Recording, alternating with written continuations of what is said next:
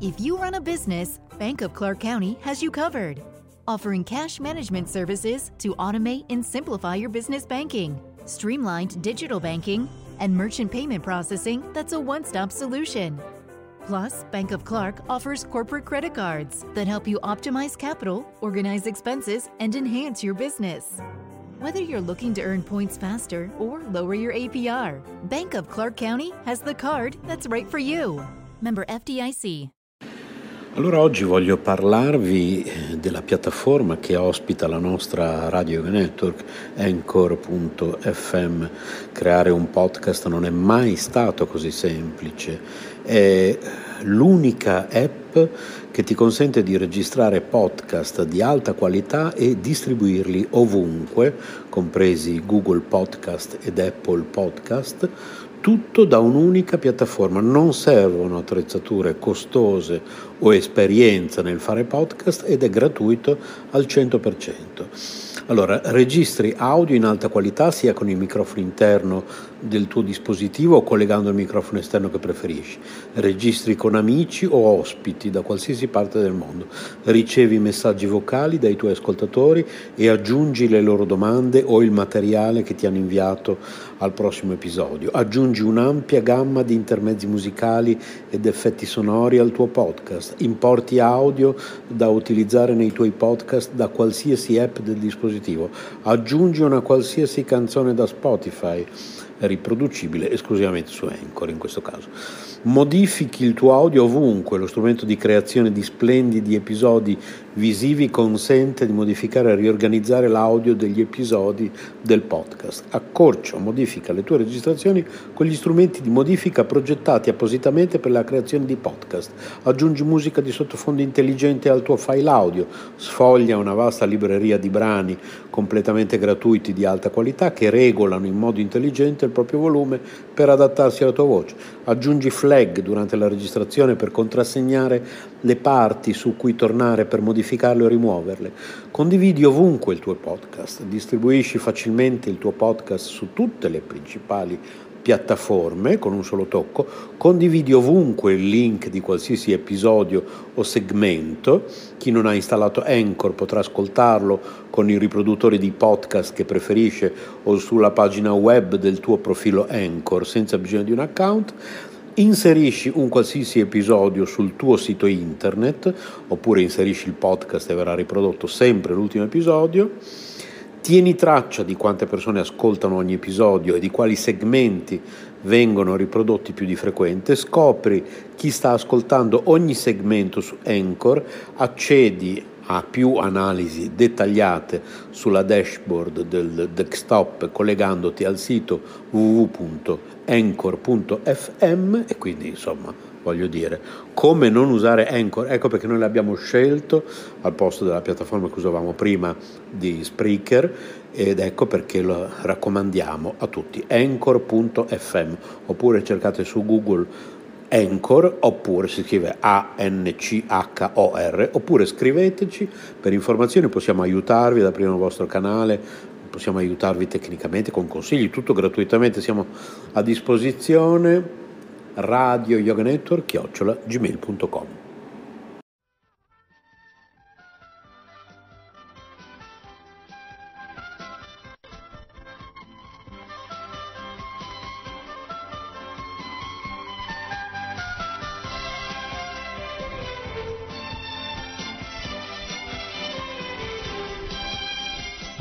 migliori saluti a tutti, questo è KC.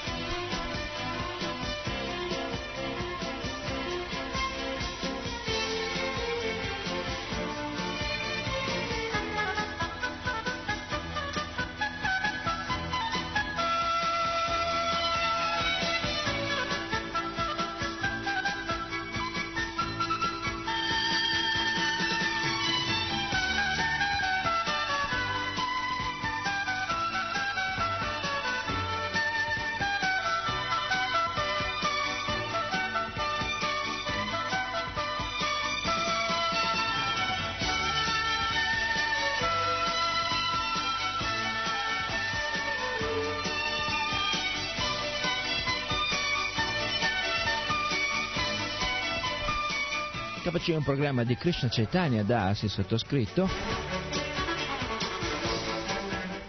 E ehm, riprendiamo oggi un discorso che stiamo portando avanti da due puntate precedenti, dal titolo curioso e suggestivo. Il titolo infatti è Dove è sepolto Gesù? Dove è sepolto Gesù è il titolo di una relazione che è stata ripresa dallo studio di un tale Carlo Buldrini che dopo anni di studi avrebbe provato che la tomba di Gesù non è a Gerusalemme ma in Kashmir in India. Una ricerca di molti anni, migliaia di documenti e testimonianze avrebbero permesso di stabilire che le ossa del profeta di Nazareth si trovano nel Rozabal, un sepolcro del Kanihara Srinagar, appunto in Kashmir in India. Gesù andò in questi luoghi dopo la deposizione dalla croce, accompagnato da Maria che lo aveva curato dalle ferite salvato dalla morte e predicò, avrebbe predicato fino a 82 anni ai Bani Israel, i figli di Israele, morendo venerato là come un grande saggio.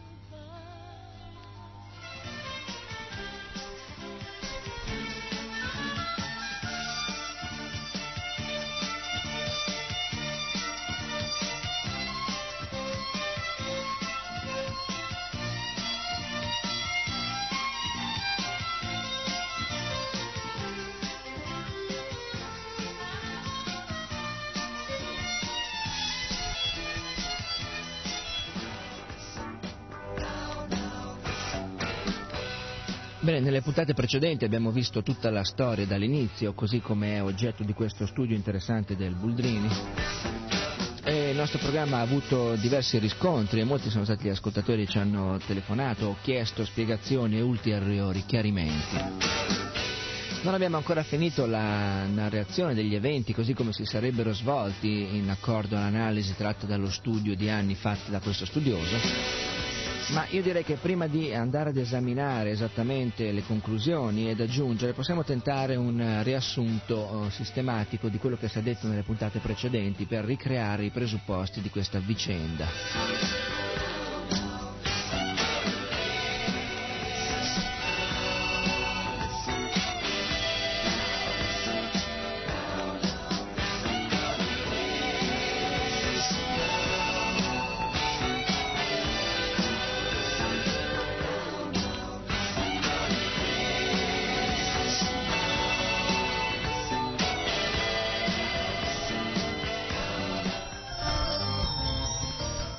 Diciamo allora che tutto inizia il venerdì 17 aprile dell'anno 29 d.C., che è un venerdì del quattordicesimo giorno del mese di Nissan.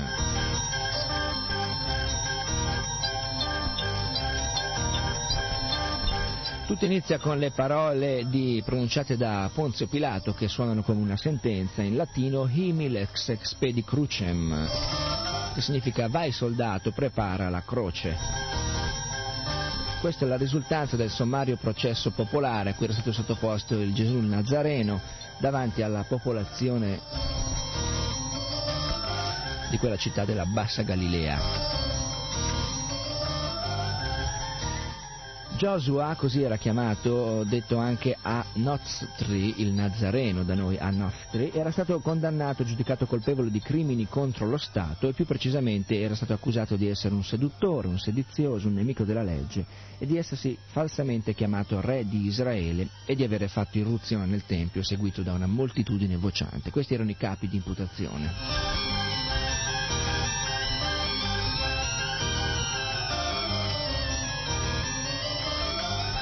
Quindi c'era stata la processione in mezzo ai soldati, la gente che scherniva e il Nazareno avrebbe portato insieme agli altri due condannati, insieme a lui, la croce sulle spalle.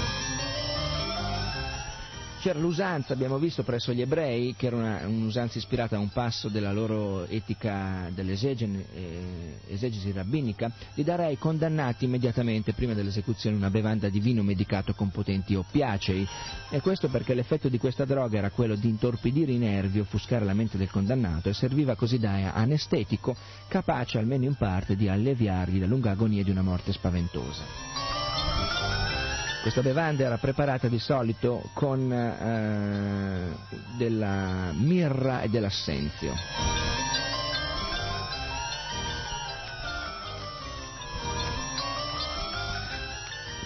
Abbiamo però tracce di testimonianze che eh, affermano che Joshua fin dall'inizio, appena arrivato sul Golgotha, rifiutò di bere questo vino medicato, volendo affrontare lucidamente la situazione.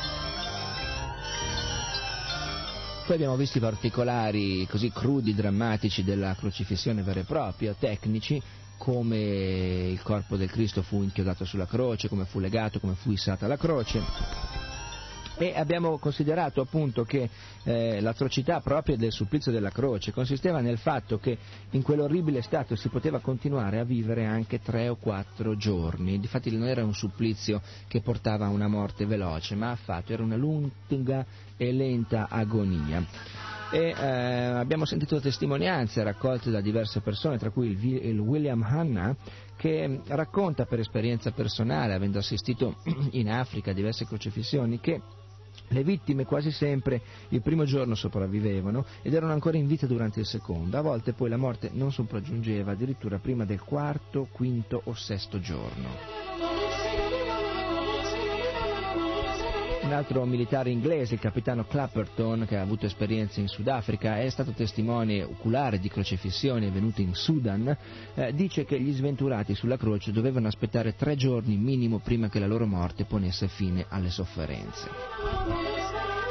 Infatti la morte non sopraggiungeva mai eh, per eh, eh emorragia che si arrestava velocemente, ma piuttosto la vera causa del decesso era nella maggior parte dei casi dovuta alla posizione naturale a cui il corpo era costretto, che causava forti disturbi alla circolazione del sangue e una fortissima emicrania che provocava infine lo svenimento con relativa rigidità delle membra. Numerosi comunque abbiamo visto sono stati in passato i casi di condannati che tirati giù in tempo dalla croce erano tornati a vivere ed avevamo un esempio famoso, quello citato da Giuseppe Flavio, che eh, aveva chiesto eh, all'imperatore Tito ehm, e ottenuto che tre dei suoi amici venissero fatti scendere dalle croci dopo che vi erano rimasti appesi per un'intera giornata.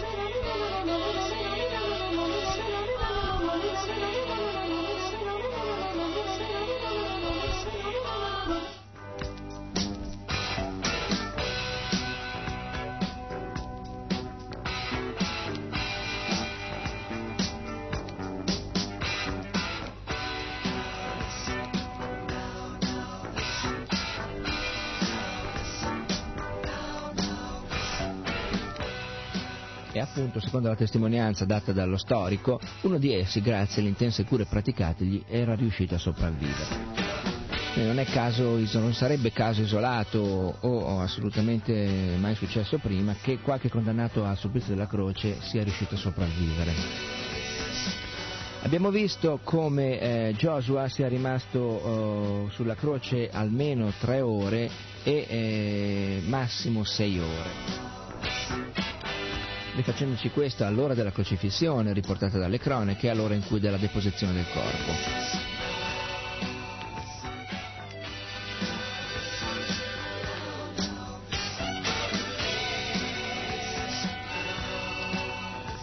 Tutti conoscono l'episodio del Signore Gesù Cristo che appeso alla croce eh, abbia chiesto da bere o sete avrebbe detto, e la sete accompagnava sempre i supplizi che comportavano un'abbondante emorragia.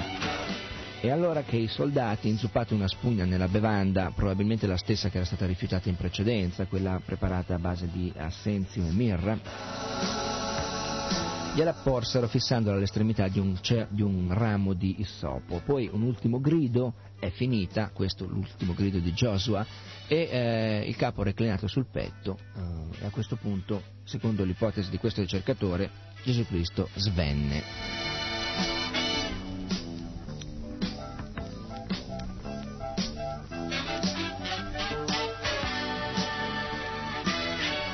In Oriente, dice Renan, uno studioso che si è occupato di queste ricerche, era credenza diffusa ed errata che il dare da bere a coloro che stavano subendo la crocefissione ne accelerasse la morte.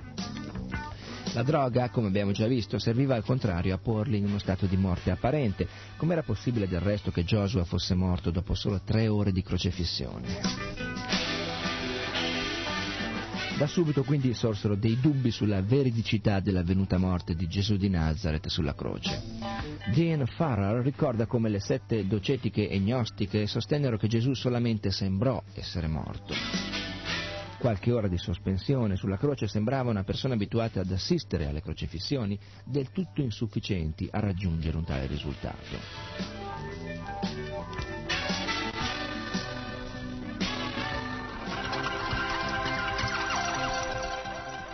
Già a questo punto abbiamo numerose eh, ipotesi, studi e analisi fatti da diversi studiosi e ricercatori nel corso dei tempi a partire da Origene, teologo ed esegeta greco, eh, vissuto circa, esegeta greco vissuto circa fra il 183 e il 254 d.C., che non trovando altra argomentazione plausibile eh, si vedrà costretto a fare ricorso al miracolo come unica causa possibile di una morte così precoce. Molti scienziati moderni invece hanno diviso le loro teorie tra l'idea della cosiddetta tesi dello svenimento è un caso di volontaria ibernazione, eh, animazione sospesa.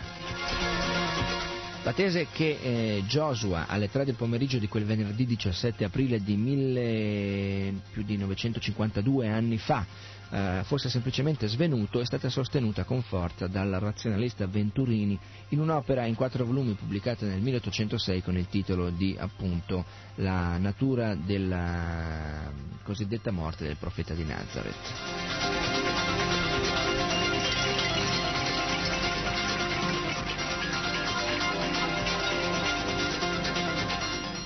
Non manca chi, come il francese Pierre Nahor, eh, ritiene che Gesù non sia morto sulla croce ma solo abbia simulato la morte ponendosi volontariamente in uno stato di trance catalettico. Dalle tre ipotesi comunque morte, svenimento o trance, la prima, e cioè che Gesù di Nazareth sia morto sulla croce, sembra essere la più difficile da sostenere.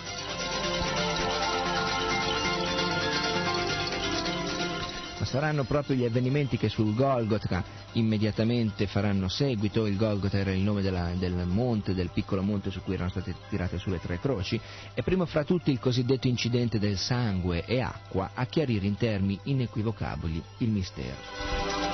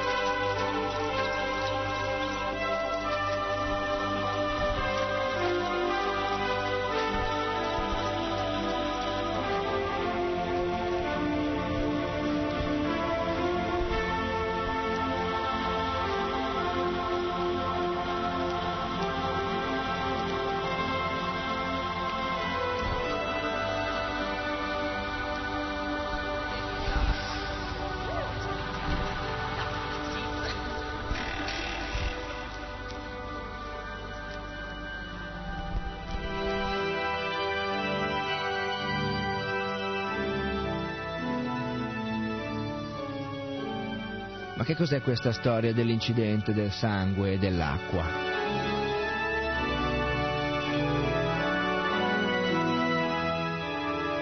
È una storia che si riferisce, eh, si riferisce, a questo avvenimento che tutti conoscono del, del, soldato che avrebbe trafitto il costato di Cristo con una lancia per assicurarsi che eh, fosse morto.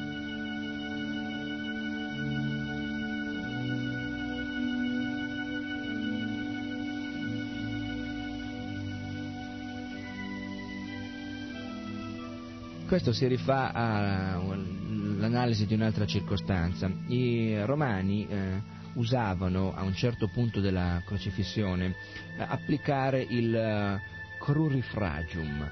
Il crurifragium eh, era una pratica assurda e violenta con la quale ai condannati ancora in vita venivano spezzate le ossa con una mazza o con un pesante martello e la cosa in sé non causava la morte del condannato, ma la rottura delle ossa, che era sempre seguita dal colpo di grazia con la spada o con la lancia, eh, era il preludio alla, alla fine della vita del condannato. La rottura delle ossa era dunque un aumento della pena subito dopo, eh, che subito dopo era eh, compensato eh, dall'abbrevazione di essa grazie alla morte che vi avrebbe fatto seguito. Un'idea come dire il supplizio lo facciamo finire prima uccidendovi, però lasciateci darvi un'altra mazzata. Queste erano le usanze dei militi romani in eh, Galilea.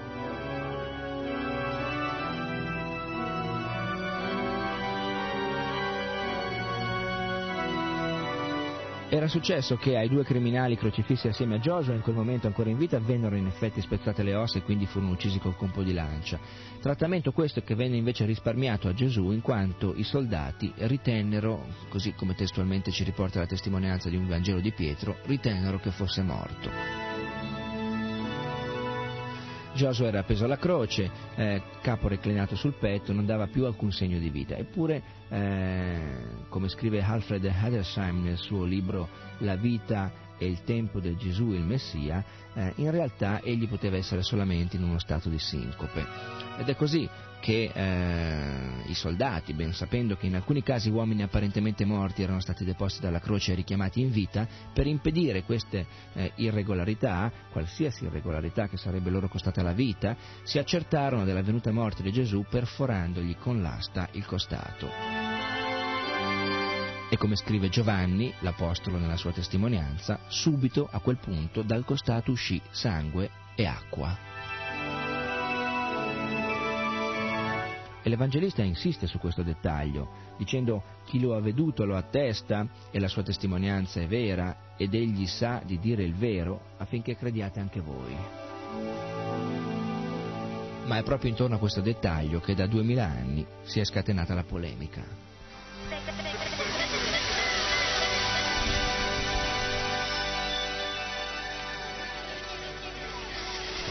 Quando la lancia del soldato ferì il costato di Joshua, il corpo di quest'ultimo non mostrò alcuna convulsione, ma era veramente morto? Gli antichi padri della Chiesa dovettero da subito scontrarsi con i doceti e con le altre sette eretiche, che forti del fatto che dalla ferita inferta a un cadavere non fuoriesce acqua e sangue, ma tutt'al più solo qualche goccia di sangue raggrumato, negarono l'avvenuta morte di Gesù sulla croce.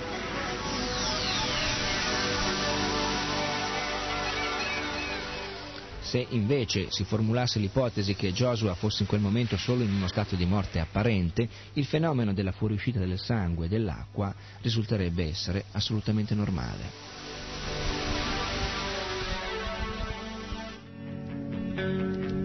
Ed è a questo punto che compare in scena Giuseppe d'Arimatea. Giuseppe d'Arimatea chi era? Era uh, Arimathaim, questo è il suo nome, un, con ogni probabilità veniva dalla cittadina di Her-Ram, a due ore di Gerusalemme, mh, di strada da Gerusalemme, ed era un membro del Sinedrio, un discepolo di Gesù, un discepolo segreto, non di quelli ufficiali, uno che amava tenersi in disparte, ma che non per questo era meno dedito e devoto al Signore, al punto che, come vedremo, è lui proprio l'artefice di, questa, um, di questo presunto salvataggio.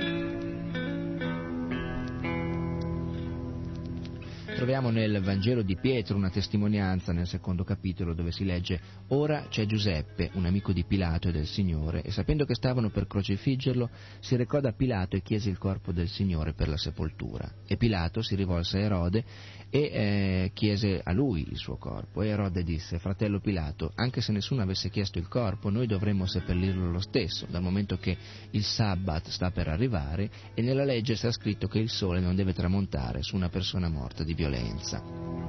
Questa è anche una circostanza importante, la crocifissione era avvenuta di venerdì, il venerdì è il giorno che precede il sabato, il sabato è un giorno particolare nell'usanza, eh, nella tradizione ebraica, per cui non si possono fare una serie di, di, di, di cose, di gesti, di azioni. E ehm, la domanda che ci si fa a questo punto è perché mai eh, il dato, appunto il dato che se ne ricava è importante in questo senso. Il Giuseppe è contemporaneamente amico di Pilato e di Giosua. Va da Pilato, chiede il corpo di quest'ultimo prima della crocifissione, prima di una crocifissione decisa immediatamente a ridosso del sabato e che quindi molto difficilmente, in accordo all'esperienza che tutti dovevano avere da quelle parti di quei tempi, avrebbe consentito il tempo necessario a un condannato di morire sulla croce. Perché Giuseppe d'Arimatea si preoccupa tanto della sepoltura di Gesù?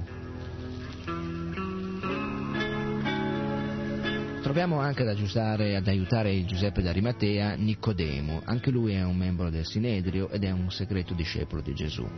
Nicodemo è il Nakdimon Ben Gorion che è citato anche nel Talmud, descritto da Giovanni come un capo dei giudei ed era un medico.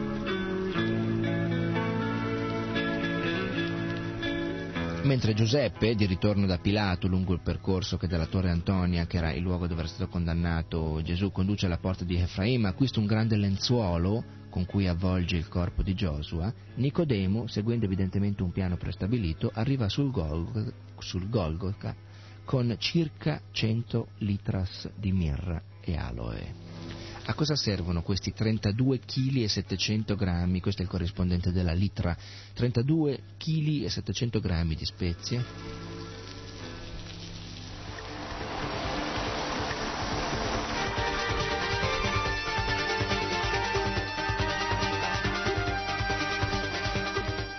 a preparare un unguento, un unguento che si chiama, molto famoso in Oriente, che si chiama Maram Isha, dove Isha sta per Gesù e quindi in effetti si chiama l'unguento di Gesù. Detto anche Maram Iroshul, oppure l'unguento del profeta. La prescrizione e le proprietà di questo unguento sono menzionate in numerosissimi trattati di medicina orientale. In essi si dice esplicitamente che questo unguento venne applicato alle ferite di Gesù una volta deposto dalla croce.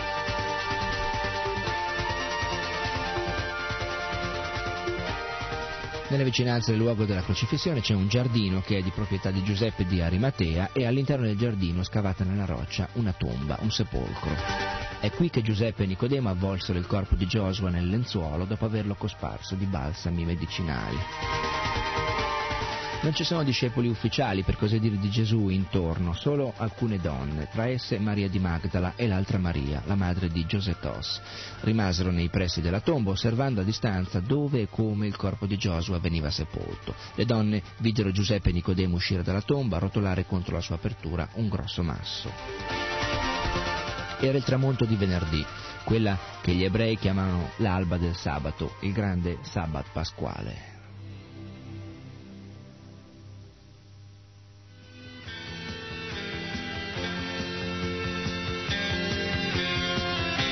La domanda è perché il corpo di Joshua non era stato lavato? Lavare un cadavere era un rito obbligatorio prima della sepoltura. Se si fossero utilizzati i 33 kg di spezie per ungere interamente il cadavere, anche solo per ritardarne la decomposizione, è evidente che bisognava prima averlo lavato, così come prescriveva il rituale ebraico. Per centinaia di anni, anche se non ufficialmente, ricorda ancora il Buldrini, la Chiesa Cattolica ha ritenuto che la Santa Sindone di Torino fosse il lenzuolo in cui è stato avvolto il corpo di Gesù, una volta sepolto nella tomba.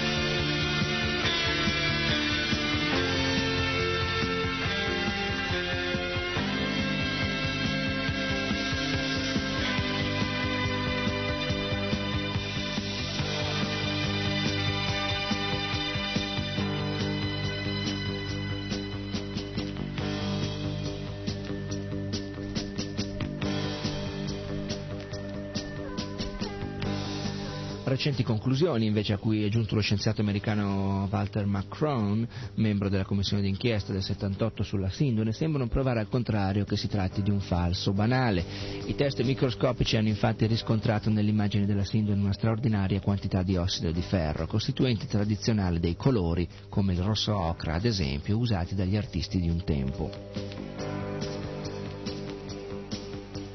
Questo, l'autore di questo studio commenta a questo punto che per la Chiesa di Roma potrebbe trattarsi di una fortuna insperata, perché, eh, dice Buldrini, se fosse stata autentica la sindone di Torino, costituirebbe un'ulteriore prova clamorosa del non avvenuto decesso di Gesù sulla croce, perché l'immagine impressa a caldo che prova il mancato lavaggio del corpo di Gesù, le evidentissime tracce di perdite di sangue successive alle deposizioni, individuabili dall'angolo di scorrimento del sangue, sono alcuni dei tanti dati ricavabili dal disegno della sindone e con, che confermerebbero il mancato decesso.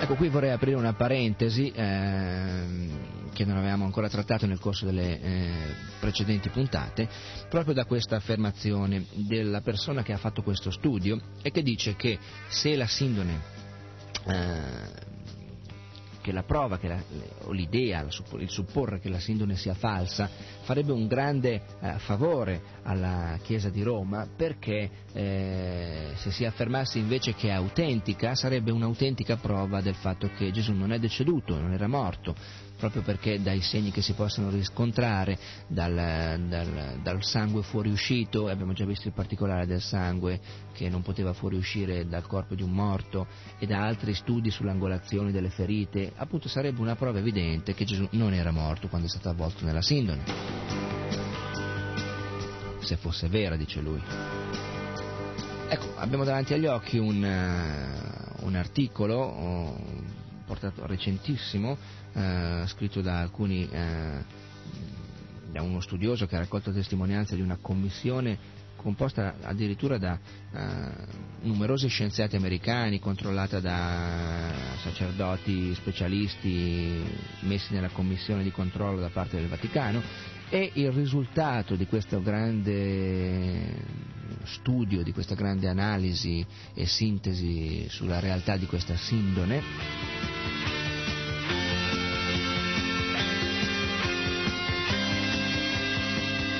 è questo. Il titolo è Cristo si è fermato qui a morire due notti e il sottotitolo è La certezza del credo ha trovato un riscontro inappugnabile nel responso della scienza. Lo dimostrano i fatti. Il sacro sudario, venerato da una folla di fedeli, ha veramente avvolto le spoglie del Nazareno. Si scioglie così nel conforto di prove materiali irrefutabili il secolare velo di scetticismo che aveva risposto, riposto la Santa Sindone nel novero delle insondabili misteri della fede. Il risultato di questa commissione superdotata scientificamente, fatta di americani e sacerdoti che controllavano, è che il lenzuolo è originale, è vero, ha avvolto veramente il corpo del Cristo.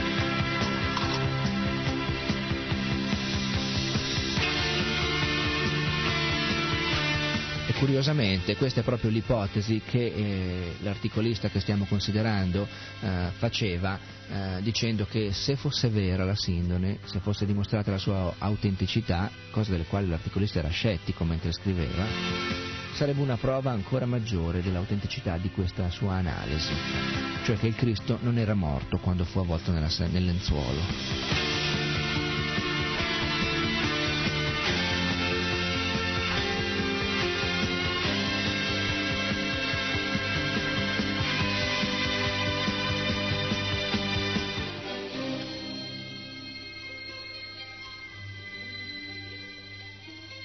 Il Vangelo di Pietro, a cui ci siamo riferiti diverse volte in, nell'analisi di queste circostanze, è, eh, riporta un altro dettaglio di grande importanza. Nel capitolo 9 l'uscita di Gesù dalla tomba viene descritta con queste parole. Videro tre uomini uscire dalla tomba, due dei quali facevano da sostegno al terzo.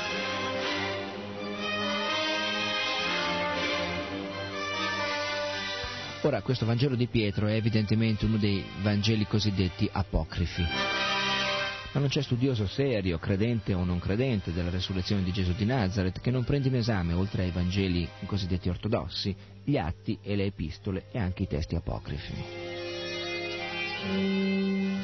Che sono poi quelli non ufficializzati,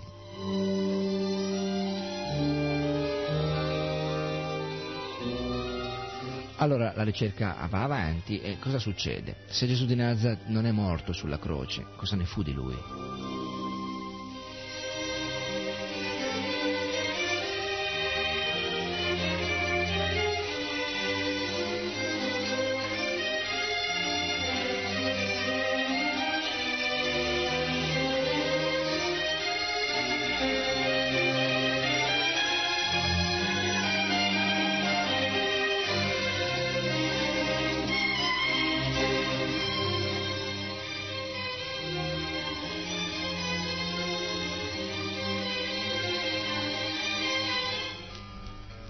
Inizia tutta una, un'altra fase di questo lungo studio che si occupa appunto della cosiddetta fuga in Oriente. Eh?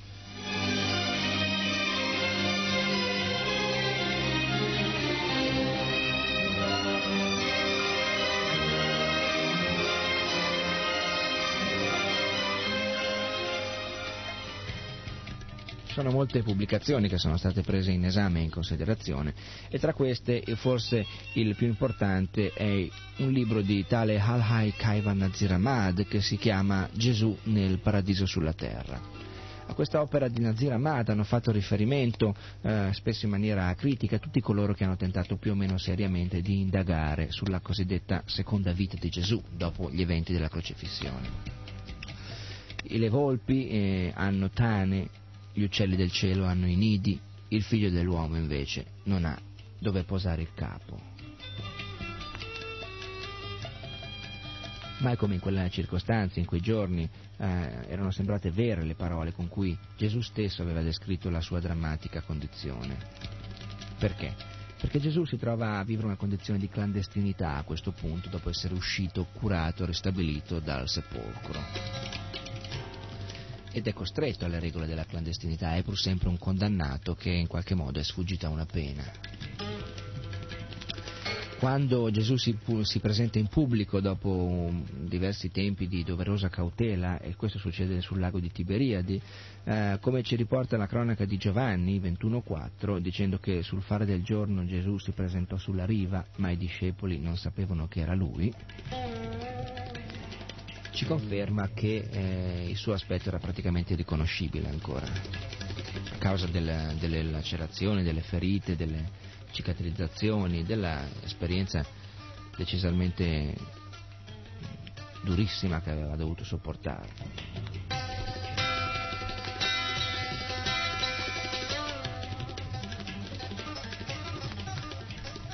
In un altro testo della tradizione araba, il Tashfir ibn Jarir Tabri, il, lo scrittore Ibn Jarir scrive che Gesù era come il santo profeta. Lui e sua madre, Maria, dovettero migrare dalla Palestina e recarsi in un paese lontano, viaggiando di nazione in nazione.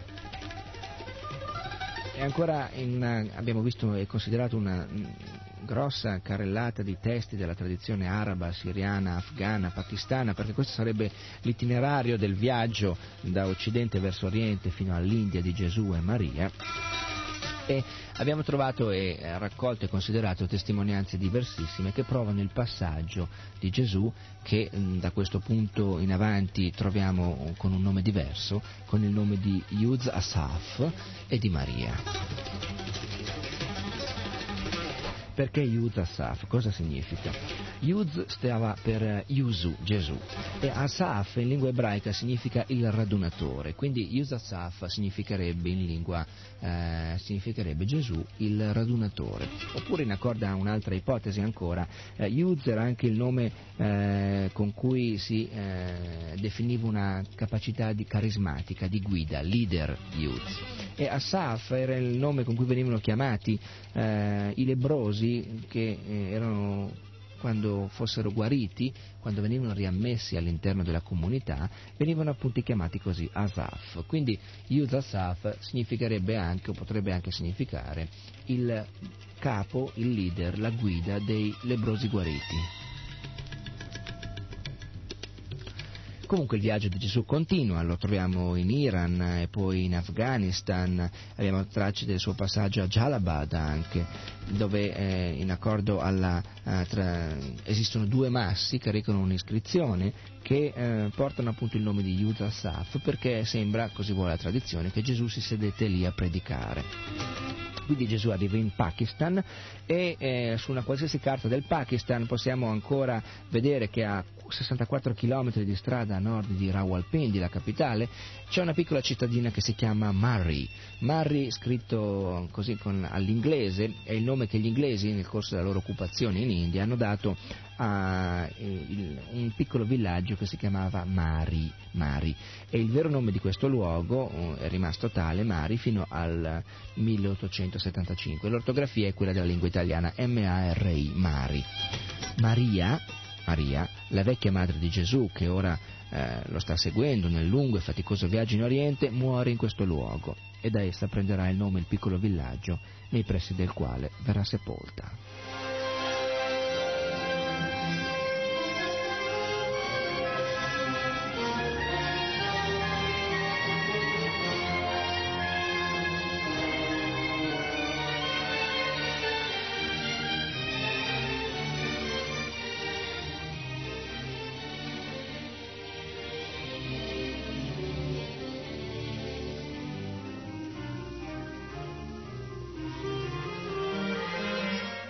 Visto poi la descrizione molto precisa, fotografica, della visita fatta dal Buldrini, l'articolista che è artefice di questo studio, alla tomba di Maria, eh, dove risalendo una valle, dove c'è tra l'altro una base militare che è molto protetta e c'è un grande traffico di uomini armati, eh, a un certo punto lui è riuscito ad arrivare a a, questo, a questa tomba eh, di fronte a pochi chilometri eh, da, appunto, da, questa cittadina, dove anche viene eh, racchiuso e conservato un bastone lungo più di due metri con la punta di ferro chiamato Asahihisha, il bastone di Gesù.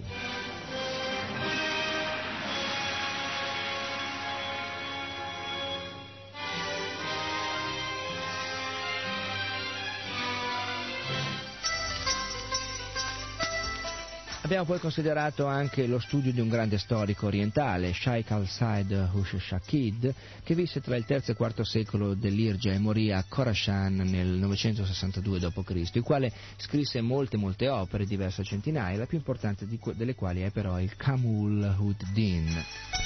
E questo è un libro considerato dagli orientalisti di tutto il mondo di grande valore per l'attendibilità storica delle notizie in esso riportate. Bene, lo storico ci racconta del viaggio, della predicazione della morte di Yusa Saf, Gesù, in Kashmir, appunto, nell'India.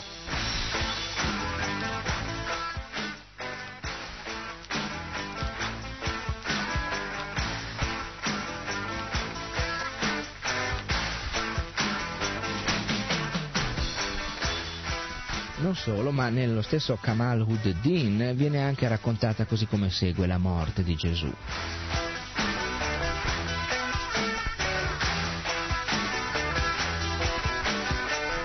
Allora, scrive il Shaykh al-Said Sadiq, allora Yuza Saf, dopo aver errato per molte città, raggiunse quella terra che è chiamata Kashmir.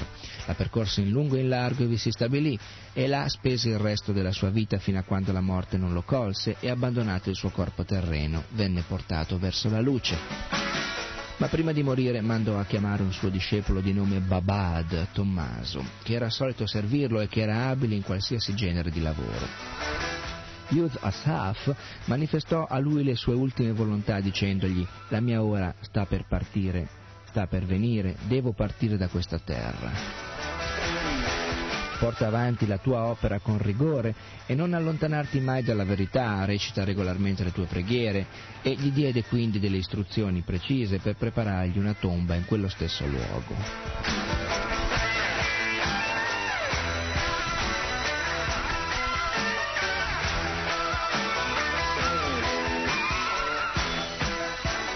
Poi stese le gambe verso occidente, la testa a oriente e morì.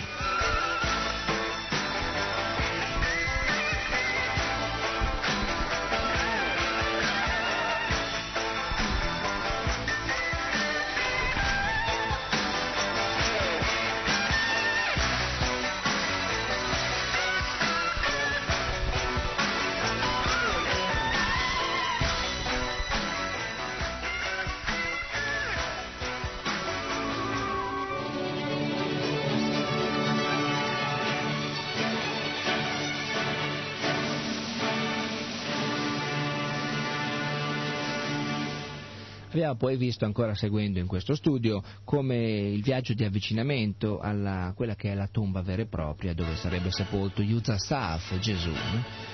Questo appunto a Srinagar. Srinagar è una città del, eh, del Kashmir e c'è una descrizione così molto accurata che abbiamo già visto del, de, dei quartieri, dell'ambiente, del luogo e fino ad arrivare appunto al al sepolcro vero e proprio, il Razabal.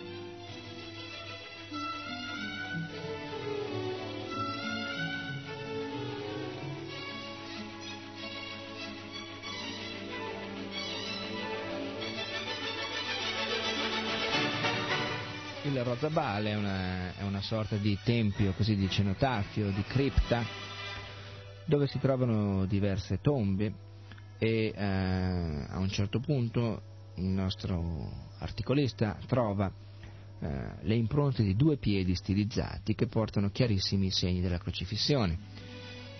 una tomba uh, misera, nuda, spoglia nella cripta sottostante. Lì sarebbero sepolte le ossa di Gesù, il Dio dei popoli di Occidente.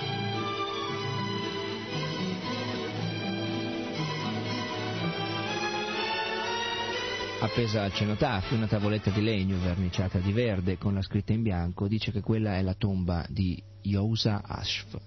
Ma Gesù e Yud Saf erano veramente la stessa persona?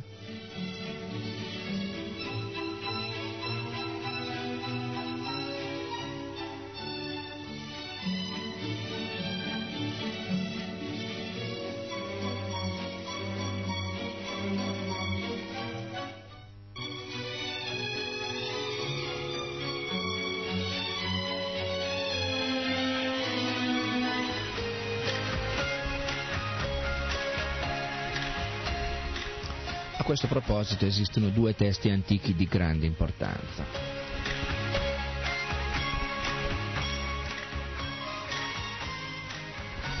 Il primo è un'opera in persiano, il Tariq-i Kashmir, attribuita a Mullah Nadiri, che parlando del regno di Gopadatta scrive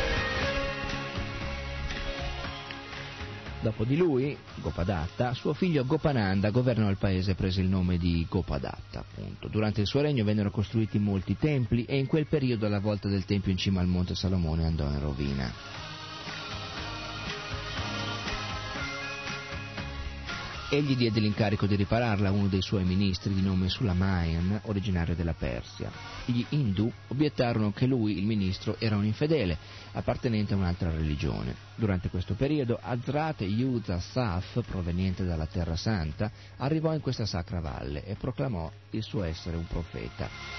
Si dedicò a opere di pietà e di virtù e disse di essere un messaggero di Dio che pregava giorno e notte per il popolo del Kashmir. Egli invitò il popolo ad abbracciare la sua religione e poiché la gente della valle aveva fede in questo profeta, Raja Gopadatta gli riferì l'obiezione degli Hindu nei confronti del suo ministro e fu per ordini impartiti dal profeta che Sulamayan, che gli Hindu chiamavano Sandeman, completò le riparazioni della volta.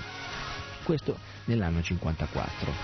In seguito, su una delle pietre delle scale, Sulamayan scrisse in quest'epoca Yud Asaf proclamò il suo essere profeta, anno 54, e su un'altra pietra delle scale dello stesso tempio scrisse Yusu, profeta dei figli di Israele.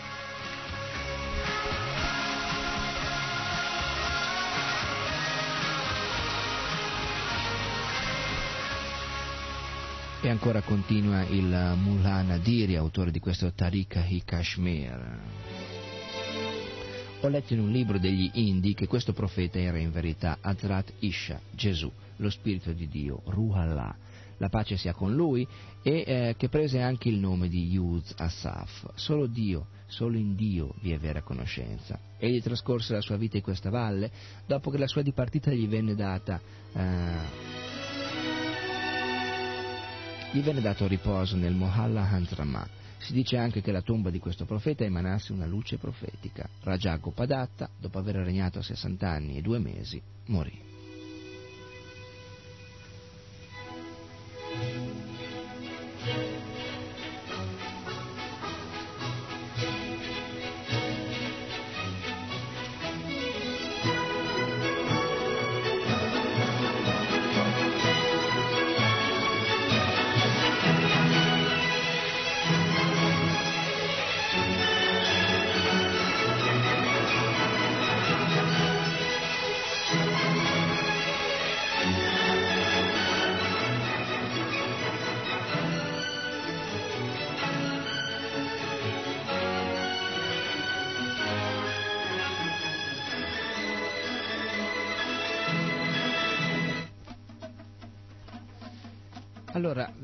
Che questo lungo studio procede ancora con l'analisi di molte testimonianze riportate in diversi momenti storici da diverse persone.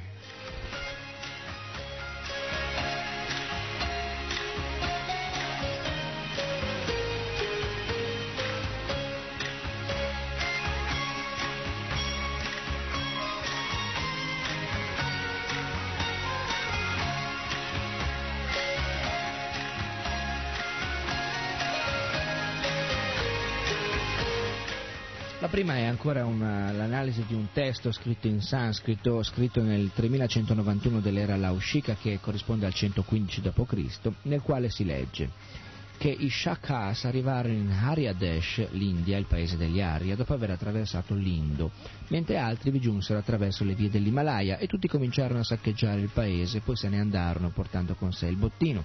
Poco tempo dopo salì al trono Raja Shalevain e in breve tempo questi sconfisse i Sakash, i cinesi, i tartari, i Walkis, i Kamprups e i Karazanis e li punì. Egli mise quindi i Malech, gli infedeli, e gli Arya in due nazioni separate. I Malech vennero collocati al di là del fiume Indo e gli Arya da quest'altra parte. Un giorno il Raja Salavain si recò in un paese dell'Himalaya. Là, in una località chiamata Vayen, vide uno che sembrava essere un Raja dei Sakas, di carnagione chiara, e che vestiva di bianco. Shalavain il re gli chiese chi fosse e lui rispose che era Yuzu Asaf, di essere nato da una vergine e essendone Shalavain sorpreso lui disse che stava dicendo il vero e che il suo compito era quello di purificare la religione e disse anche ora già, quando nel paese dei Malech la verità era stata nascosta e non esisteva più limite alle pratiche malvagie, io ho fatto la mia comparsa e per la mia opera i colpevoli e i peccatori hanno avuto sofferenza e io stesso soffro per mano loro. Il Raja gli chiese di nuovo quale fosse la sua religione e lui rispose è di fare vincere l'amore, la verità e la purezza di cuore. Per questo mi chiamano Isha Masih, Gesù il Messia.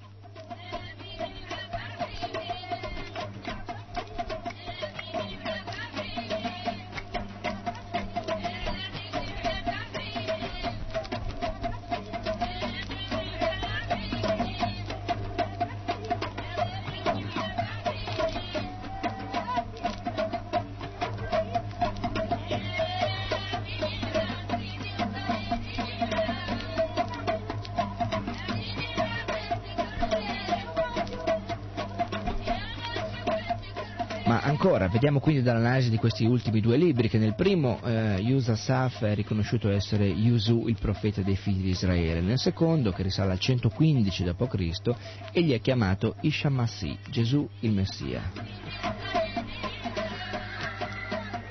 Quasi tutti i viaggiatori che hanno viaggiato in Oriente nel secolo scorso, che hanno visitato il Kashmir, si sono trovati di fronte a una vivissima tradizione locale che voleva Gesù di Nazareth essere vissuto e morto da quelle parti.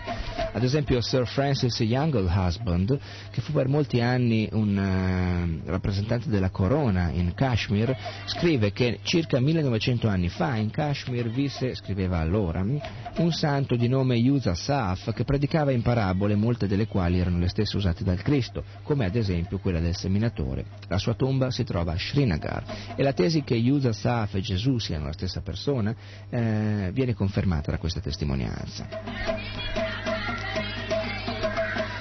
Capitano Enriquez nel suo libro I regni di Dio scrive durante il mio soggiorno a Srinagar mi trovai di fronte a una strana tradizione riguardante alcune tombe del luogo. C'è una tomba reputata essere quella del Cristo.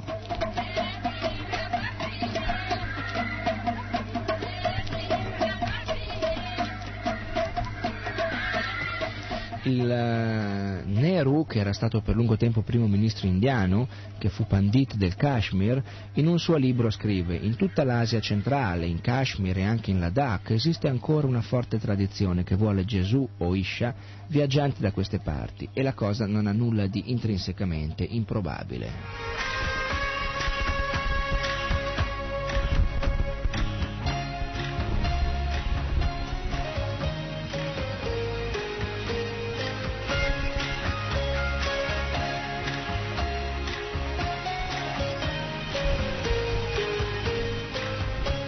Popolo kashmiri, gli abitanti del Kashmir, così come gran parte di quello afghano, ha origini ebraiche. Originariamente le tribù di Israele erano 12, ma solo due di esse rimasero in Israele. È storicamente provato che gran parte delle altre tribù migrarono nell'Asia centrale, nell'Afghanistan e nel Kashmir. Del resto, Oggigiorno anche un osservatore superficiale potrebbe accorgersi della cosa. I tratti somatici del popolo kashmiri sono molto simili a quelli degli ebrei, le due lingue hanno moltissime parole in comune e anche alcune usanze, alcune abitudini di alimentazione e di regole di vita sono le stesse.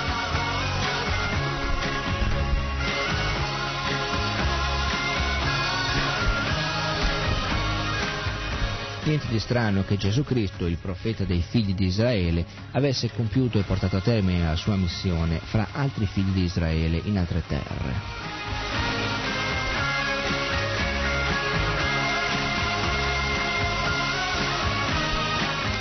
Il professor Fida Hashnain, direttore della, eh, del Museo Centrale di Srinagar, è da anni impegnato assieme ai suoi collaboratori nel rilievo scientifico di tutti i reperti archeologici legati alla vicenda di Gesù in Kashmir.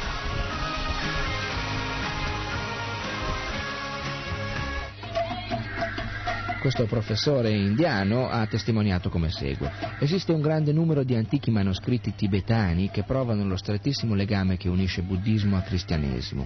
Molti sono i buddisti che dicono che Gesù fu un discepolo del Buddha e un perfetto espositore della sua dottrina. E poi chi ha scoperto Gesù? Sono stati forse i cristiani o i musulmani? Chi erano i magi dell'Oriente, i famosi re magi che seguendo le stelle portarono i doni a Gesù bambino?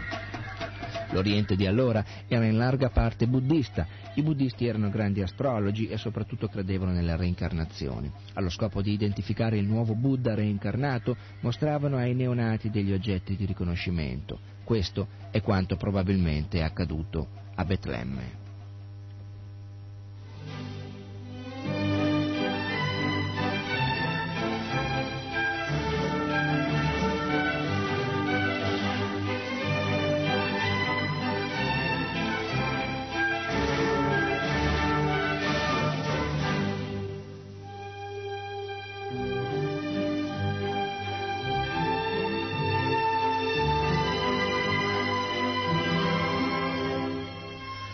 Così eh, si conclude questa lunga eh, escursione in terra di ipotesi, di prove, di fotografie, di documentazioni e di eh, teorie che mm, ci ha visto impegnati nel corso di tre puntate nell'analisi di questo lavoro di Carlo, uh, Carlo Buldrini che si chiama appunto Dove è sepolto Gesù uno studio che proverebbe che la tomba di Gesù non è a Gerusalemme ma in Kashmir, appunto a Srinagar, nel Rozabal, un sepolcro del Kanihar. Gesù sarebbe arrivato in quei luoghi dopo la deposizione della croce, accompagnato da Maria che lo aveva curato dalle ferite e salvato dalla morte, e avrebbe predicato fino a 82 anni ai Bani Israel, i figli di Israele, morendo là venerato come un grande saggio.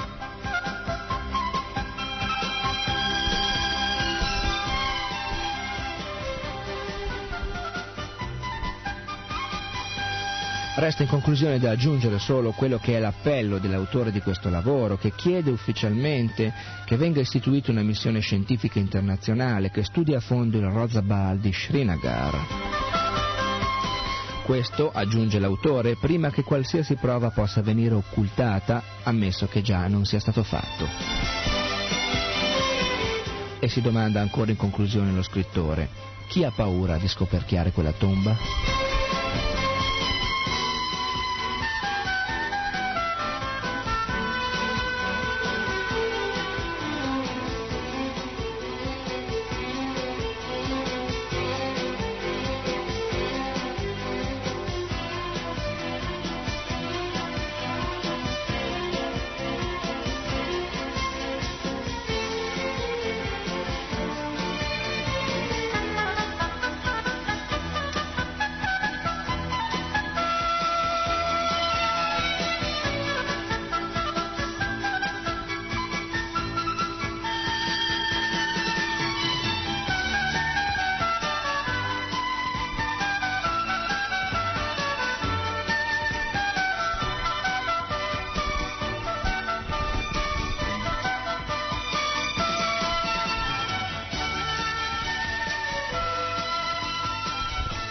Avete ascoltato?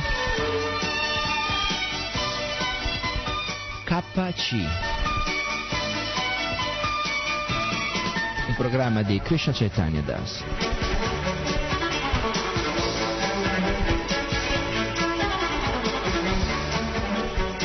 I migliori saluti a tutti. Hare Krishna.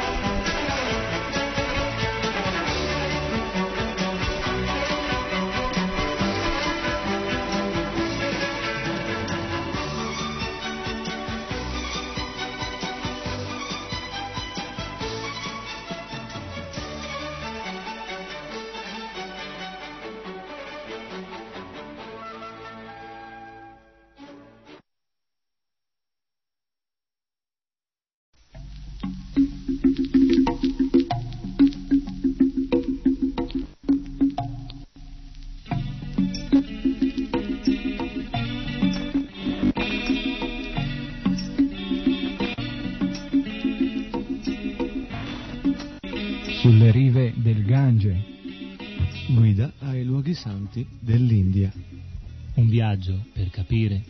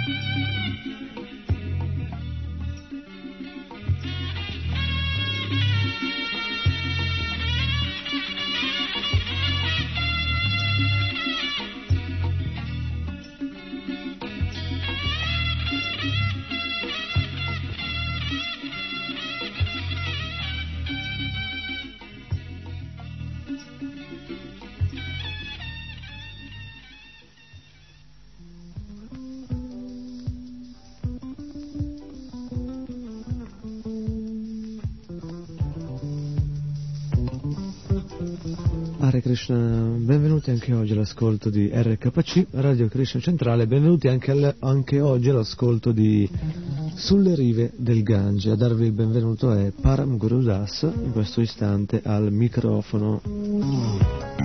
Sulle rive del Gange, il Gange è questo grandissimo fiume che nasce sull'Himalaya in India, nel nord dell'India, eh? nasce dall'Himalaya, attraversa tutto l'Uttar Pradesh, una grandissima zona in India, ricca, piena di luoghi santi, per poi arrivare in Bengala e poi in Bangladesh e sfociare nell'oceano. Il Gange è in India qualcosa più che un fiume, infatti viene chiamato Gangamai, madre Gange. Sul Gange gli indiani vanno per bagnarsi, vanno per lavarsi, vanno per lavare i vestiti, ma soprattutto vanno coloro che sono dediti alla vita spirituale vanno perché sanno che quello è un fiume santo, sacro, un fiume che nasce nel mondo spirituale, un fiume che purifica chiunque ne venga in contatto. Sulle rive del Gange, quindi il titolo sta a indicare una dimensione spirituale, generalmente in India. In India perché numerose manifestazioni di Krishna lì si sono manifestate, lì hanno svolto divertimenti, le attività cosiddetti lila. Stiamo analizzando di puntata in puntata alcuni di questi luoghi santi. Di alcuni ne abbiamo già parlato, di altri ne parleremo in futuro. Eh? Vrindavan Dham, il luogo dove Krishna ha fatto i suoi divertimenti di infanzia, Mathura, la città dove Krishna nacque nella prigione del demoniaco re Kamsa, Mayapur, il luogo dove nacque, o perlomeno apparve, Sri Chaitanya Mahaprabhu, l'ultima manifestazione di Dio Krishna. Infatti Krishna ha spiegato Paritranaya sadunam vinasaya chaduskritam dharma samsampanartaya sambhavami yuge yuge Krishna appare, discende in questo universo materiale sul nostro pianeta di era in era.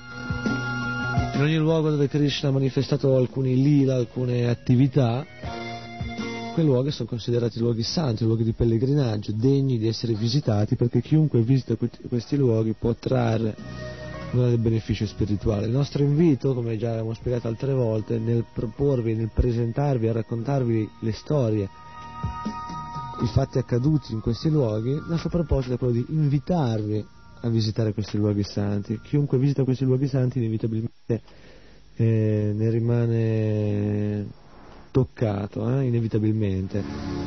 Non è un luogo qualsiasi il luogo dove Krishna, Dio persona suprema, ha camminato, il luogo dove Krishna ha fatto questa o quell'altra attività. Voi potete leggere tra i numerosi libri che noi presentiamo, ad esempio il libro di Krishna, tutte le attività che vi sono narrate, ad esempio di quando Krishna punì il serpente Kalia, oppure quando Krishna danzò con le gopi, o quando Krishna punì e sconfisse uccise differenti asura, tutti questi luoghi potete ancora trovarli, potete andare lì e vedere in alcuni casi lo stesso albero su cui Krishna fece questa cosa, o lo stesso fiume in cui Krishna si tuffò, o addirittura gli stessi oggetti che Krishna, o magari sua madre o suo padre, Yasoda Amata e Nanda Maharaj, usavano.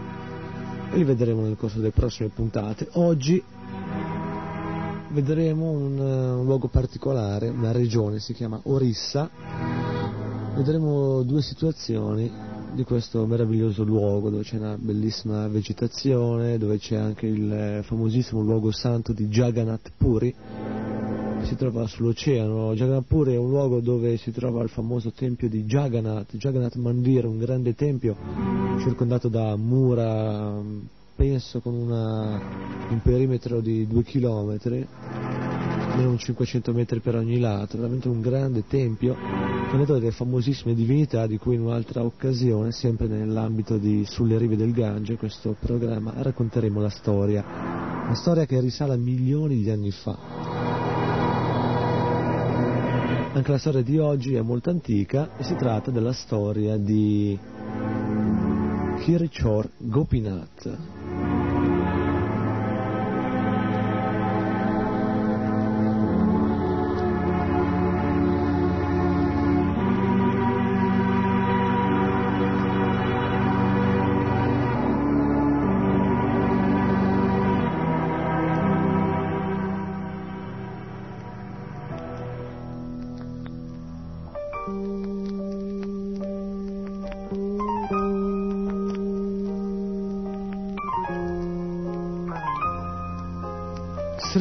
Sri Ramachandra, una delle tante manifestazioni di Krishna, cosiddetti avatar. Avatar significa colui che discende, Krishna abbiamo visto discende di era in era, una volta si manifestò come Sri Ramachandra.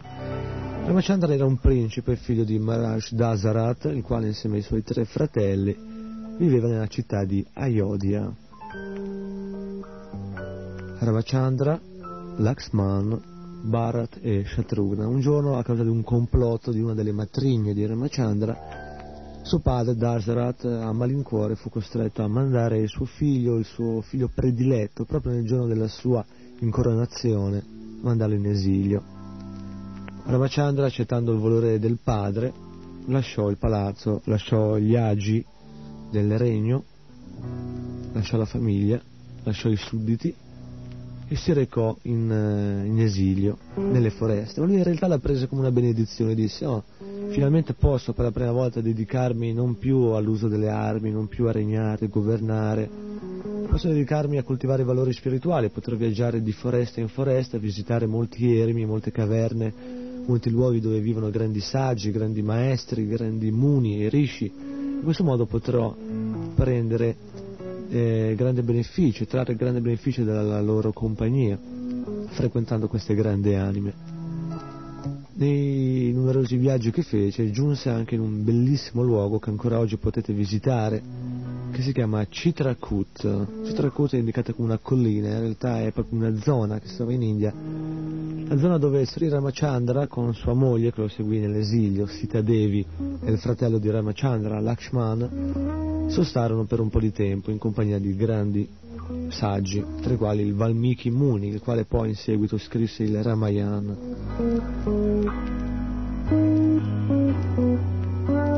E qui a Chitrakut nacque la storia di Shirachor Gopinath, questa divinità che ha un nome particolare.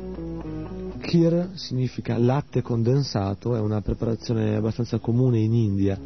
Si prende il latte, lo si fa bollire, piano piano evapora la sostanza più liquida del latte, finché il latte diventa denso, il colore diventa un po' più scuro, diventa quasi come una crema, una specie di budino che si ottiene solamente proprio dal latte puro che viene fatto scaldare, bollire costantemente per ore, ore, ore. A volte si aggiunge un po' di zucchero, si aggiunge un po' qualche aroma, delle uvette, eh, per arricchire e rendere sempre più buona questa preparazione. Questo è il Kir. Questa divinità si chiama Kir Chora. Chor significa ladro, è un nome particolare, ladro di latte condensato. Come mai? Allora andiamo ad analizzare questa storia partendo da molto molto molto lontano, partendo addirittura da Tetra Yuga, la seconda era. Esistono quattro ere che si susseguono, la prima si chiama Satya Yuga, la seconda in realtà si chiama Dvapara Yuga, infatti Dva significa due, la terza Tetra Yuga e l'ultima, la quarta in cui siamo noi, è Kali Yuga, però queste quattro ere che si replicano costantemente proprio come le nostre quattro stagioni, eh? Abbiamo la primavera, abbiamo l'estate, abbiamo l'autunno, l'inverno e poi nuovamente la primavera, l'estate, l'autunno e l'inverno, ma quando appare Krishna in persona esiste un mutamento. Infatti il Dvapara Yuga, che dovrebbe essere la seconda era, diventa la terza era e il Tetra Yuga, che è la terza era, diventa la seconda. Quindi in questo Tetra Yuga, milioni di anni fa, Ramachandra svolse questa attività che ora andremo a narrare, che proprio narra le origini di questa divinità si chiama Kirchor Gopinath, il ladro di latte condensato.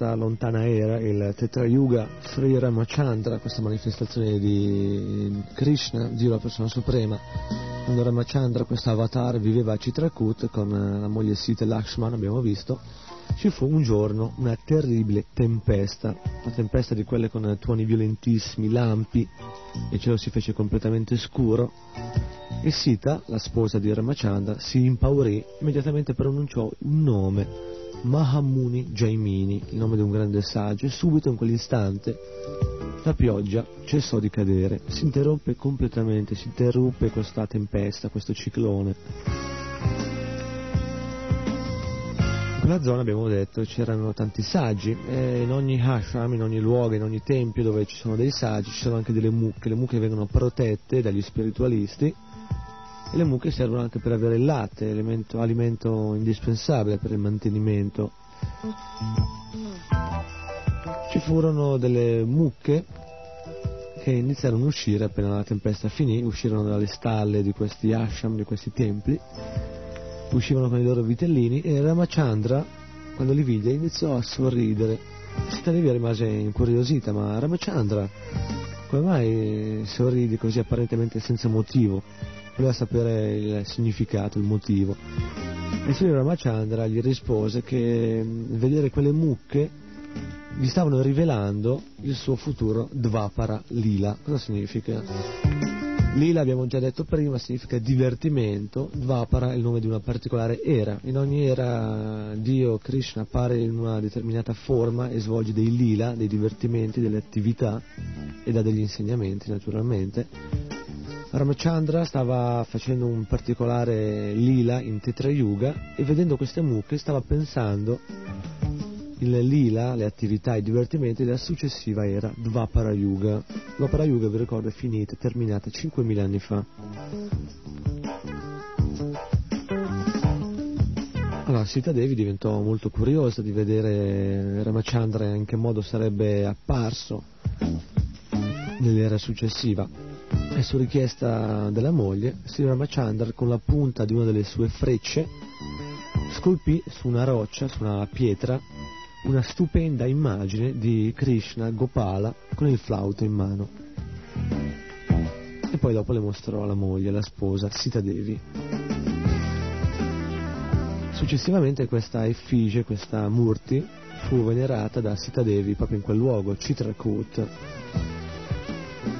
quando nuovamente si um, cambiarono luogo nel loro grande esilio, nel loro grande viaggio, in quel periodo in cui dovevano stare lontani dal regno del padre, lasciarono lì questa divinità.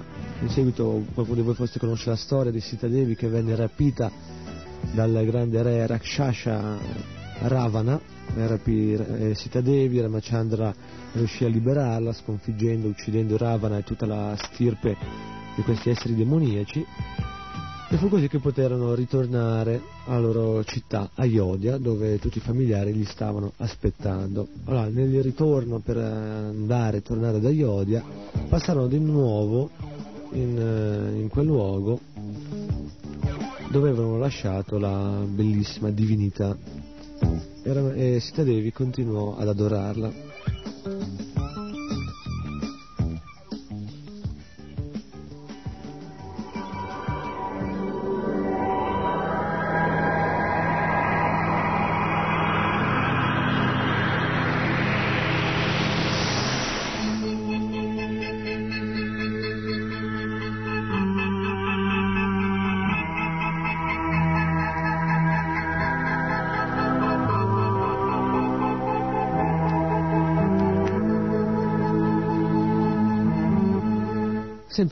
Luogo Sita Devi, la moglie di Ramachandra, desiderò purificarsi facendo un bagno, un bagno in un fiume, ma in quel luogo non c'erano né pozze d'acqua, né laghi, né fiumi, non c'era la possibilità quindi di fare ciò che desiderava. E Sri Ramachandra con una freccia colpì il terreno per sette volte. In questo modo nacque un fiume, un fiume che ancora oggi potete venire a vedere in India, si chiama Sapta Sara, Sapta significa sette, con sette frecce formò questo fiume, ormai è diventato un piccolo ruscello, però è molto importante proprio perché fu creato per l'occasione per soddisfare la sua sposa Sita Devi da Ramachandra in persona. E quel meraviglioso luogo fu chiamato Remuna. Ed è proprio a Remuna, che si trova tra l'Orissa e il Bengala, due regioni dell'India, che si trova la divinità di Kirchor Gopinath, la divinità che abbiamo visto prima, che fu scolpita da Sri Ramachandra con una freccia per mostrare alla sposa Sita Devi la forma che avrebbe assunto nell'era successiva, la forma di Krishna. Krishna in realtà è la forma originale di Dio. E proprio abbiamo avuto la fortuna di avere la presenza di Krishna nella sua forma originale sul nostro pianeta 5.000 anni fa. Krishna scende in differenti ere, l'abbiamo già spiegato in molte occasioni, con eh, numerose forme. Ramachandra, di cui abbiamo narrato una storia oggi, è una delle tante forme, altre forme come Avatara Tartaruga, Avatara Pesce, Avatara Cinghiale, Narashingadeva, mezzo uomo, mezzo leone, o Chaitanya Mahaprabhu, oppure appare in persona come Sri Krishna, pastorello a Vrindavan dalla carnagione scura con una piuma di pavone orna il suo capo, con gli occhi a forma di petalo del fiore di loto, con un vestito giallo e con dei bellissimi ornamenti, degli orecchini a forma di squalo. Queste sono le descrizioni che gli Shastra danno del meraviglioso aspetto di Krishna. Venukvananta Maravinda Dalayatakshan Bharavatam Samasitam Buddha Sundarangam. Venum, Krishna suona un flauto, eh? Krishna ha numerosi flauti, alcuni si chiamano Murali, alcuni si chiamano Venum e così tanti altri flauti. E questo è l'aspetto di Krishna, pastorello semplice con le mucche, gli altri pastorelli, le pastorelle del villaggio di Vrindavan. E Krishna svolge meravigliose attività. Allora, lasciamo un attimo questa storia di Ramachandra, successa milioni d'anni fa in Tetra Yuga. Abbiamo visto che questo luogo, questo fiume, venne poi creato da Ramachandra a Remuna. Piccola pausa, ascoltiamo un canto devozionale e poi raccontiamo le storie più recenti di questa divinità scolpita da Ramachandra, Kirchor Gopinath, questa divinità, questa Murti, questa chiamiamola statua, poi spiegheremo che è qualcosa di più di una statua, che ancora oggi potete vedere visitando questo santo luogo, Remuna.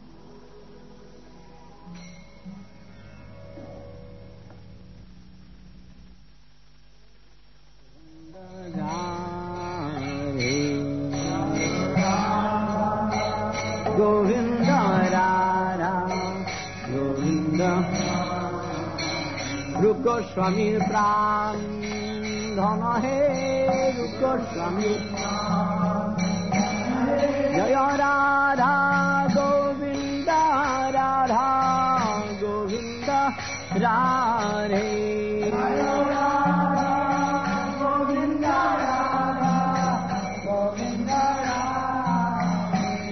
জয় রাধা মদন মোহন রাধা य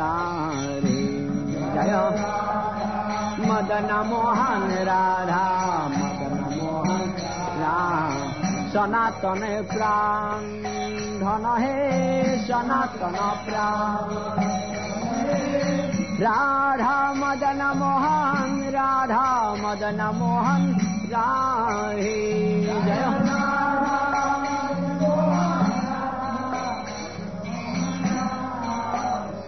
जय राधा दामोदर राधा दामोदर राधे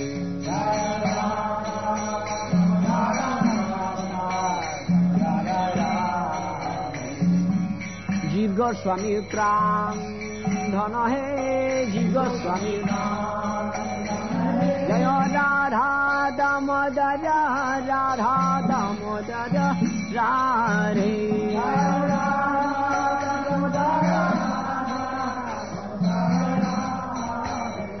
जय राधा रामन राधा रामन रारे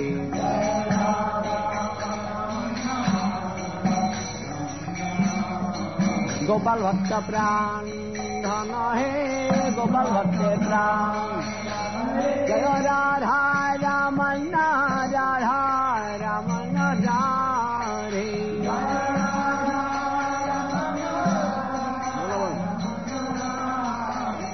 जय राधा गोपीनाथ राधा गोपीनाथ राधे जय राधा गोपीनाथ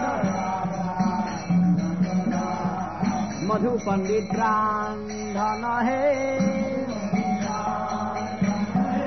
রাধা গোপীনাথ রাধা গোপীনাথ রাধে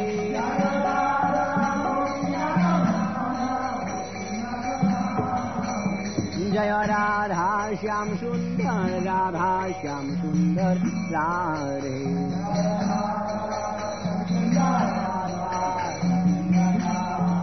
শ্যামানন্দে প্রাণ ধন হে जयो राधा श्याम सुन्दर राधा श्याम सुन्दर राधे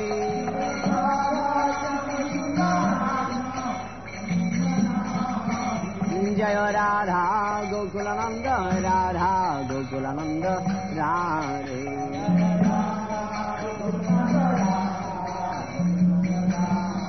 लोकनाथ प्राण धन हे जयो राधा गोकुलनन्द राधा गोकुलनन्द राधे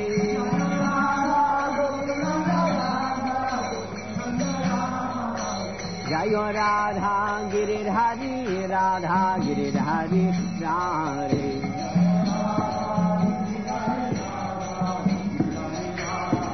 रघुनाथ प्राण धन हे जयो राधा गिरिधारी राधा गिरिधारी Radhe.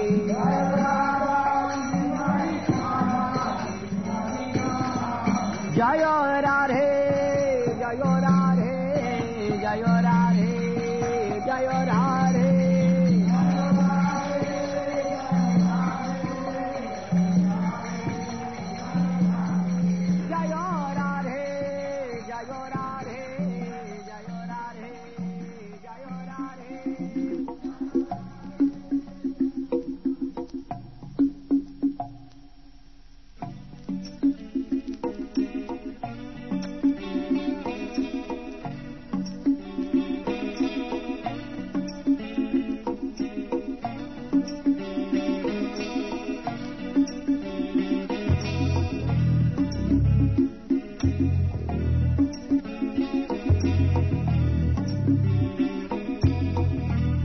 Siete sempre all'ascolto di Radio Krishna Centrale ai microfoni Param Guru Das. Continuiamo con questa puntata di Sulle rive del Gange. Sulle rive del Gange. Oggi siamo in una zona dove il Gange in realtà non, non passa, si chiama Orissa, questa regione dell'India che stiamo analizzando oggi in relazione al posto chiamato Remuna. Remuna si trova geograficamente, magari vi do questi dati perché con la speranza che qualcuno di voi attratto da, attratto da queste storie dica guarda quando vado in India questo posto non me lo faccio scappare, vado a visitarlo. eh." Allora, in, eh, da Calcutta, facciamo così che è abbastanza facile da spiegare, da Calcutta si può prendere un, un treno in una stazione chiamata Howrah, una grande città Calcutta, ci sono tante stazioni. Questa stazione che si trova al di là del famoso ponte che porta in questa zona chiamata Aura, c'è una stazione che vi porta a Balasore. Balasore è il nome di una città che è conosciuta anche col nome di Baleshwar. Baleshwar e Balasore, uno è il nome indiano, uno è il nome inglese. A Balasore potete chiedere della città di Remuna, che si trova 4 km, chiunque può indicarvela in modo facile, e a poche centinaia di metri da Remuna c'è un paesino, si chiama Kirchhor Gopinath, un paesino che sorge in- intorno a questo famosissimo tempio. Infatti oggi stiamo parlando di Kira Chora Gopinath, questa divinità, questa forma in pietra di Krishna scolpita da Ramachandra stesso milioni di anni fa. Ramachandra, ricordiamo, una manifestazione di Dio che apparve con lo scopo di punire una popolazione di esseri asurici, demoniaci che abitavano l'isola di Sri Lanka, Ceylon, nel sud dell'India. Allora, dopo aver visto le origini di questa meravigliosa divinità, ascoltiamo delle storie un po' più recenti. Andiamo a 700 anni fa. 700 anni fa, in Orissa, questa regione dove si trova Remuna, c'era un re che si chiamava Langula Narashingadev. Questo re era di una famiglia Vaishnava, devoti di Krishna, devoti di Vishnu. Questo re non aveva figli e dopo il matrimonio della sua unica figlia, lui non aveva figli nel senso di figli maschi, e quando si liberò dagli impegni facendo sposare la sua unica figlia, si recò in pellegrinaggio con sua moglie in vari luoghi santi. Questa è un'usanza delle persone che seguono la cultura Vaishnava, anche se occupano delle cariche a livello governativo, impegni sociali, possiedono grandi ricchezze, sanno che dopo che gli obblighi familiari e sociali sono stati compiuti, in questo caso dopo aver fatto in modo che la figlia fosse sposata, fosse sistemata, si liberano dagli impegni sociali, materiali, impegni quotidiani per dedicare gli ultimi anni della propria vita totalmente alla vita spirituale. Allora questo grande re, l'Angula Narashingadev, si recò in pellegrinaggio a Chitrakuti, il luogo che anche Sri abbiamo visto prima, scelse per il suo esilio, per il suo pellegrinaggio, perché in quel luogo vivevano numerose persone sante.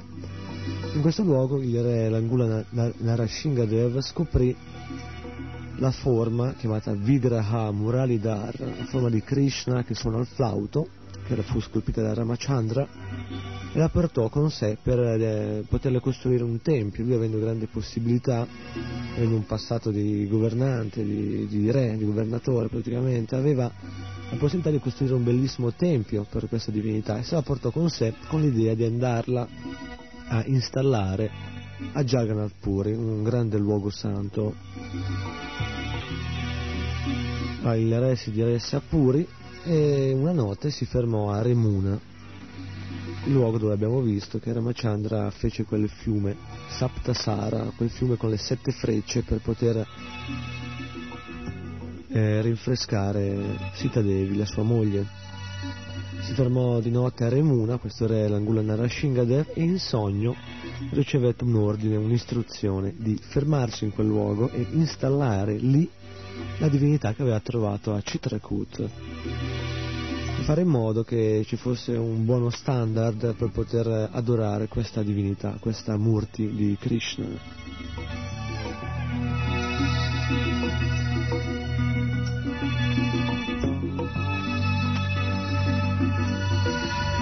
E così il giorno dopo, il mattino, il re fece la cerimonia per l'installazione della divinità che fu chiamata Gopinath. Su richiesta del re furono scavate due tank, due grandi laghi che usano i pellegrini per bagnarsi quando visitano questi luoghi santi, per bagnarsi e per eh, adempiere anche tutte quante le esigenze necessarie per la vita quotidiana. E questi due laghi potete visitarli ancora oggi, sono lì vicino al tempio. Ah, questo grande re dell'Orissa, l'Angura Nagashingadeva, regnò nel XIII secolo e quindi possiamo capire che l'installazione nel tempio attuale della divinità di Gopinath a Remuna risale a più di 700 anni fa.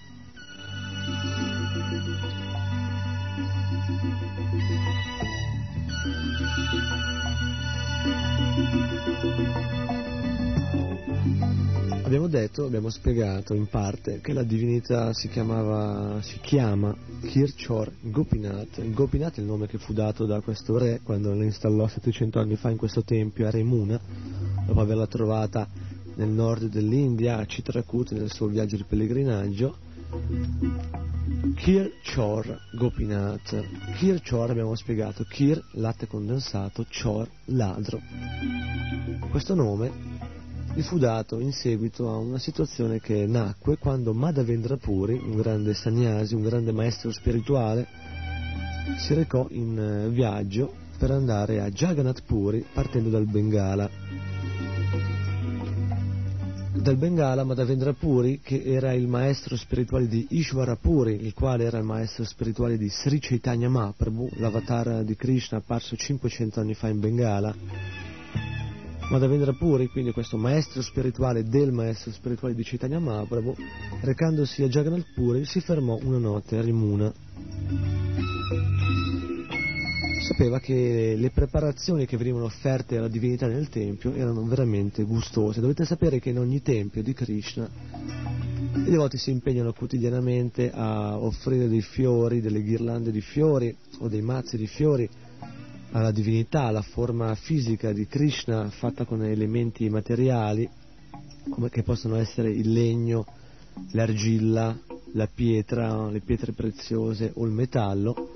Questa forma fisica di Krishna che però dopo una cerimonia chiamata l'installazione della divinità diventa non differente da Krishna, nel senso che Krishna stesso, di la persona suprema, sapendo che noi con i nostri sensi limitati non possiamo vederlo, non possiamo percepirlo, ci dà la possibilità di servirlo direttamente manifestandosi in una forma fatta apparentemente di elementi materiali. Allora in tutti questi templi, anche qua in Italia naturalmente potete venire a trovarci, visitare, i devoti si impegnano nel servire Krishna vestendolo, offrendogli fiori, tutti i giorni cambiandogli delle decorazioni e cucinando più volte al giorno delle preparazioni squisite, prelibate, naturalmente vegetariane, offrendo queste divinità alla divinità e queste preparazioni alla divinità che diventa poi Mahaprasada, il cibo si chiama boga, nel senso che è gratificazione dei sensi se uno lo cucina per sé, ma quando lo cucina per Dio, la persona suprema, diventa prasada, misericordia, perché dopo averlo cucinato per Dio e averglielo offerto con delle particolari preghiere, uno può cibarsene di questa, cibarsi di questa misericordia di Dio, di Krishna. Anche a Remuna naturalmente c'era questa attività di offrire il cibo e Madhavendra Puri sapeva che c'era un cibo particolare che veniva offerto alla divinità di Gopinath, una famosa preparazione chiamata Kir, latte condensato. Madhavendra Puri si recò nelle cucine e disse mentalmente, pensò, mentre vedeva che i brahmana, i devoti stavano cucinando questo latte condensato, oh, deve essere veramente molto buono, deve essere buonissimo, mi piacerebbe anche a me poterlo assaggiare per poterlo fare simile per la mia divinità, ma da Vendrapuri dovete sapere aveva una divinità chiamata Gopalaji a Vrindavana, sulla collina Govardhana. A lui mossa questo desiderio spontaneo di servizio devozionale di poter offrire anche alla sua divinità queste meravigliose preparazioni pensò e desiderò di mangiare il riso dolce, il latte condensato che era preparato per Gopinath. Però si accorse subito di aver agito in un modo un po' offensivo, infatti quando si cucina per Krishna non bisogna cucinare nel senso di pensare, ok, adesso io cucino, poi offro a Krishna, poi me lo mangio io, quindi cucino quello che piace a me. No, bisogna cucinare con due ingredienti particolari, li abbiamo detti e ripetuto molte volte, l'amore e la devozione.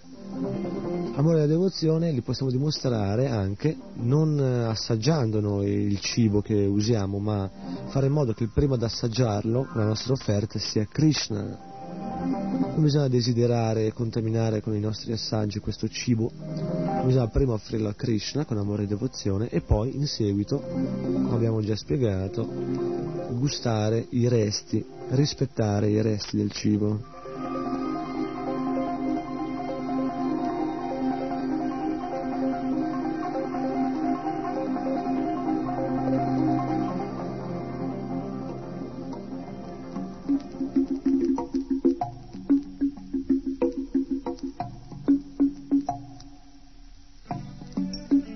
Puri allora si è reso conto di questa sua attitudine offensiva nei confronti di Krishna e lasciò il tempio, andò in una piazza, una piazza dove c'era un mercato e si mise lì a cantare il Mahamantra Hare Krishna. Madhavendra Puri cantava Hare Krishna, Hare Krishna, Krishna Krishna, Hare Hare, Hare Rama, Hare Rama, Rama Rama, Hare Hare.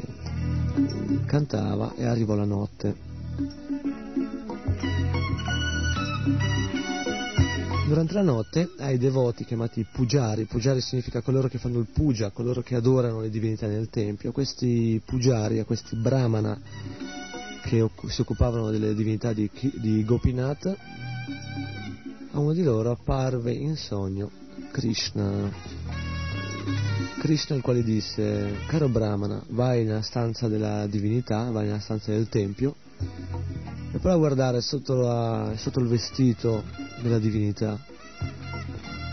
C'è qualcosa per il mio devoto, ma da vendere pure. Infatti quando tu, caro Brahmana, mi hai offerto le preparazioni, il, il latte condensato che mi hai offerto in, una, in un contenitore di terracotta, quando dopo un po' sei venuto a riprendere il piatto con le preparazioni che mi hai offerto, non c'era perché io l'ho nascosto sotto il mio vestito. Vai a vedere, lo troverai e portalo a Madhavendra Puri. Questo devoto, questo brahmana si alzò un po' stupito della vicenda, però molto contento, molto piacevolmente stupito di questa situazione. Fece subito una doccia immediatamente, questa è la pratica, prima di avvicinare le divinità bisogna fare una doccia, lavarsi, purificarsi, mettere degli abiti puliti ed entrare nella stanza del tempio, nella stanza dell'altare. Così entrò questo devoto, alzò il vestito della divinità, della Murti di Gopinath, e lì vede veramente, vide il contenitore di terracotta con dentro il latte condensato che la Murti, la presenza di Krishna nel tempio, aveva sottratto dal piatto dell'offerta per il suo devoto Madhavendra Puri.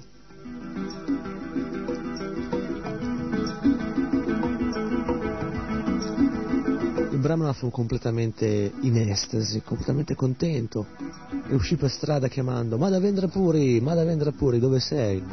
Krishna ha fatto questo per te, Krishna ha rubato dal piatto un contenitore di latte condensato. Madhavendra Puri, dove sei? Madhavendra Puri, sentendo il suo nome, fu attratto e disse, chi mi sta cercando? E il Brahmana, questo devoto del tempio, gli disse, ti stavo cercando io, Madhavendra Puri, mi è apparso in sogno Krishna, ma ha detto che aveva rubato per te un contenitore con il latte condensato. Sono andato nel tempio a vedere, infatti, sotto il suo vestito c'era questo kir, questo latte condensato. Eccolo qua. Tu lo volevi assaggiare, mentalmente l'hai desiderato, ma non tanto perché volevi godere del, del senso del gusto, della lingua, che volevi godere al posto di Krishna. Tu volevi assaggiare questa preparazione perché volevi farla uguale anche per la tua divinità, quindi la tua era un'attitudine di puro servizio devozionale. Krishna è rimasto così soddisfatto di te che ha rubato per darti la possibilità di assaggiare questo latte condensato. Madhavendra Puri fu molto contento, il Brahmana si postrò a terra, gli fece ripetutamente gli omaggi, gli offrì molto rispetto, Madhavendra Puri prese questo contenitore di terracotta con latte condensato, lo assaggiò e riuscì a gustare questo meraviglioso sapore e per paura che l'indomani tutti quanti nel villaggio avrebbero conosciuto la storia e l'avrebbero trattato come una grande personalità, gran- gra- dovuta alla sua grande umiltà, lasciò la notte stessa il villaggio di Remuna.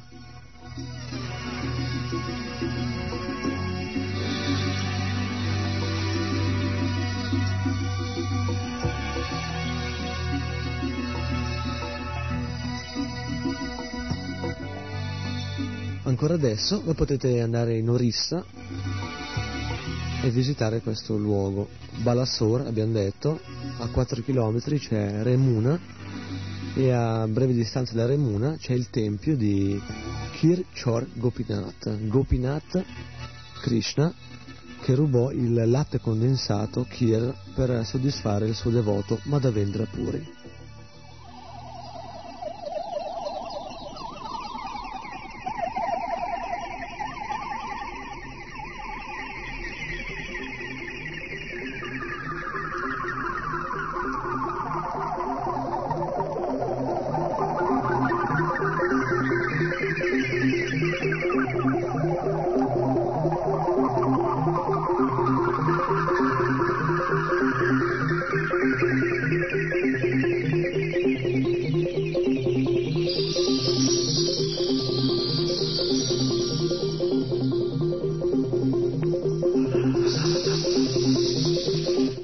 Visitando questo tempio, come in tutti i templi che ci sono anche qua in Italia, i templi dei devoti di Krishna, non solo in Italia, ma ovunque, in Svizzera, in Germania, in America, in Giappone, ma soprattutto in India, si può richiedere ai devoti che si impegnano nell'adorazione delle divinità, si può chiedere un po' di Mahaprasad, che è il cibo che viene offerto direttamente nel piatto alla divinità di Krishna. Anche adesso potete andare in questo villaggio, a Remuna, andare al tempio di Kirchhor Gopinath e chiedere ai pujari, appunto questi devoti, un po' di latte condensato. Ci sono contenitori piccoli, contenitori medi, contenitori grossi, potete prendere un po' di questo meraviglioso latte condensato che viene preparato proprio come ai tempi di Madhavendra Puri. Io personalmente mi sono preso quattro contenitori da mezzo chilo l'uno. non li ho rispettati, non li ho gustati immediatamente, uno sì, gli altri nel giorno successivo. Veramente fantastico, eh? Con un'offerta di poche rupie, 5 rupie, 10 rupie, una cifra che può girarsi intorno diciamo alle 500, alle 1000 lire italiane. Potete gustare questa meravigliosa preparazione Krishna Prasadam offerto a Gopinath.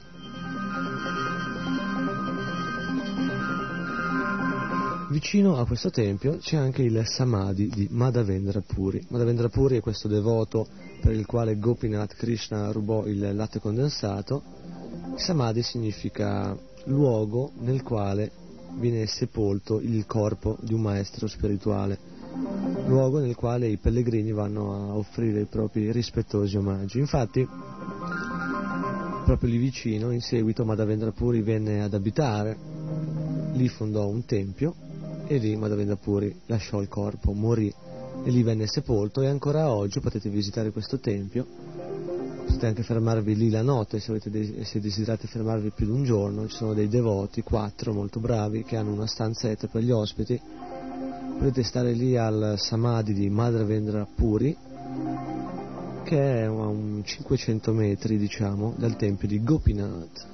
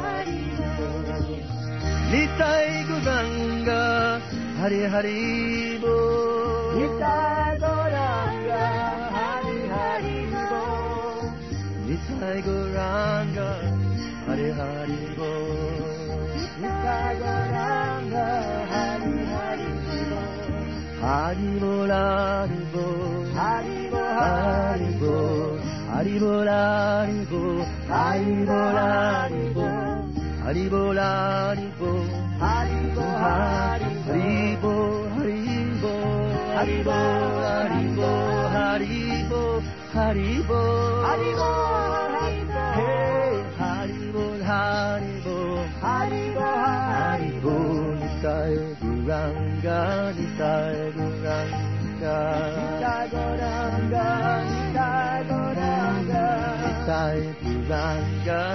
Nita Goranga, Nita Goranga, Nita Goranga, Nita Goranga, Nita Goranga, Nita Goranga, Haribo Haribo, Haribo Haribo, Haribo Haribo, Haribo Haribo.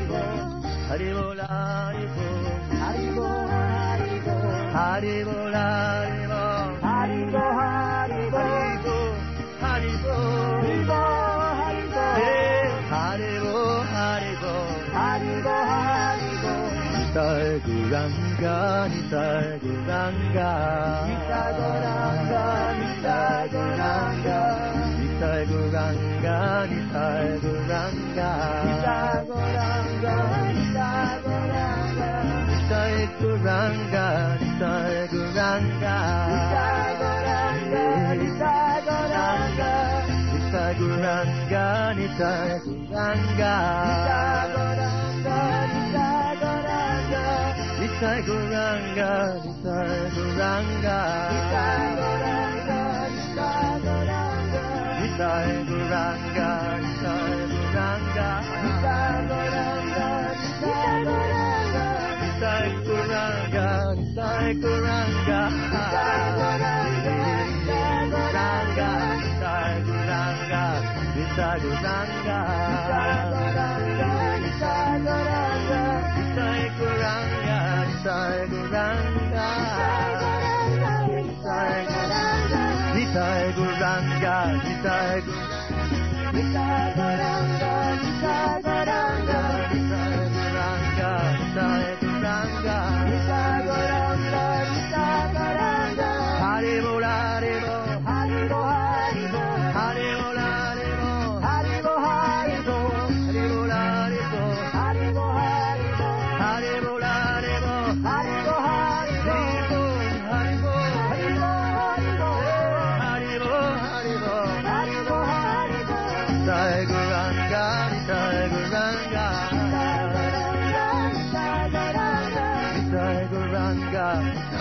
ganga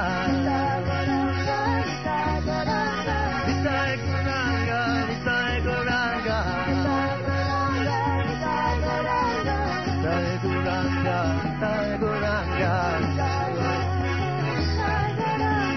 I go round, I go round.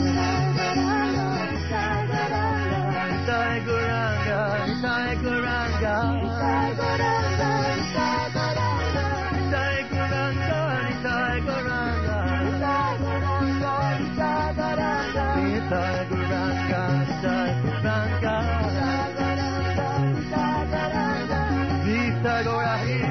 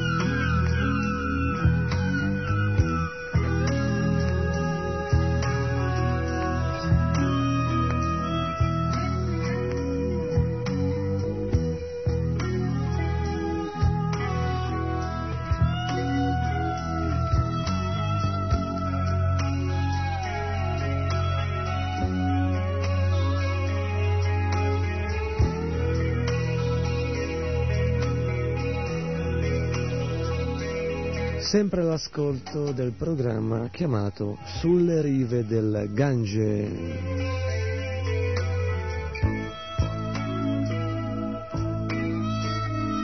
Riassumiamo in quattro parole ciò di cui abbiamo parlato oggi.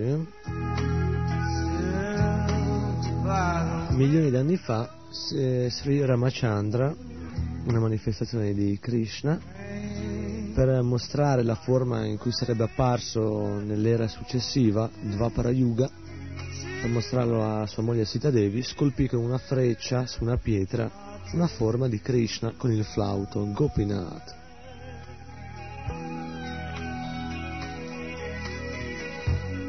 milioni di anni dopo questa stessa divinità, questa stessa Murti di Krishna fu trovata da un re il quale la installò e gli costruì un tempio in un luogo chiamato Remuna in Orissa.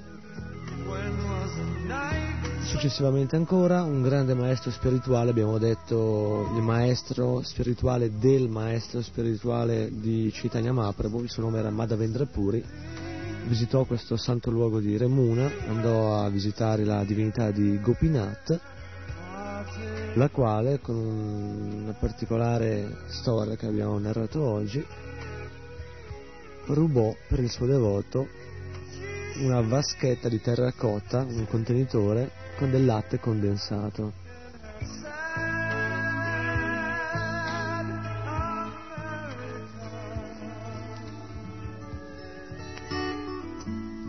Ah, il perché noi vi raccontiamo queste storie, il perché vi stiamo raccontando e invitando a visitare questi luoghi è che siamo sicuri che chiunque vada in India a visitare questi posti santi innanzitutto potrà beneficiare della compagnia delle persone sante che abitano in quei luoghi, ma soprattutto potrà toccare, gustare la dimensione spirituale, l'atmosfera la coscienza spirituale che c'è nei luoghi santi. Naturalmente la stessa coscienza e la stessa dimensione potete respirarla anche un po' più vicino, anche senza prendere l'aereo e fare ore e ore, a volte anche giorni di viaggi per raggiungere questi luoghi santi, così lontani, migliaia, migliaia, migliaia di chilometri. Potete magari prendere la metropolitana, prendere il tram, il treno, il motorino, venire a piedi, in macchina, il pullman e visitare i nostri luoghi qua in Italia. La dimensione è la stessa, sull'altare le divinità di Krishna sono presenti, i devoti ci sono, il cibo spirituale c'è, le canzoni spirituali ci sono, i discorsi coscienti di Dio, coscienti di Krishna vengono fatti, e quindi un invito a visitare i templi del movimento internazionale per la coscienza di Krishna.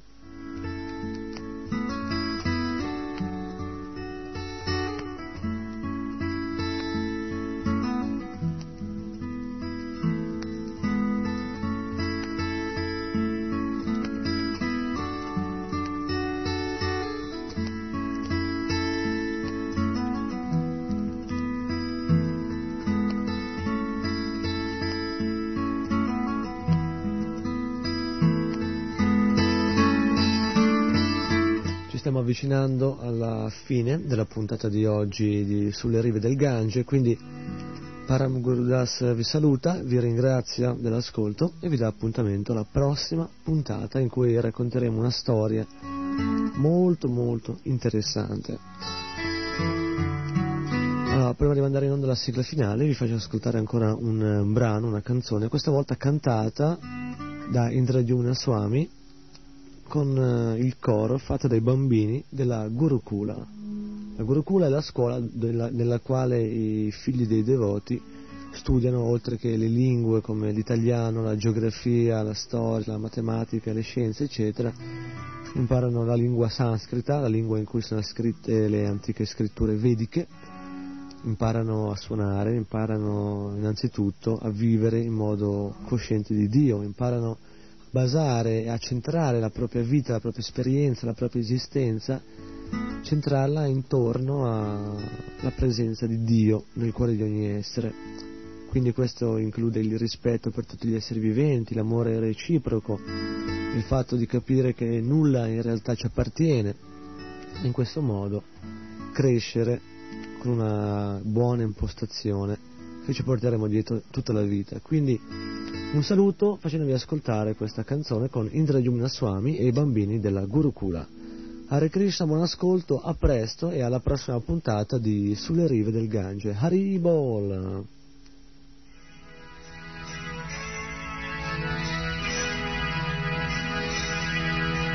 Radha Madhava Jaya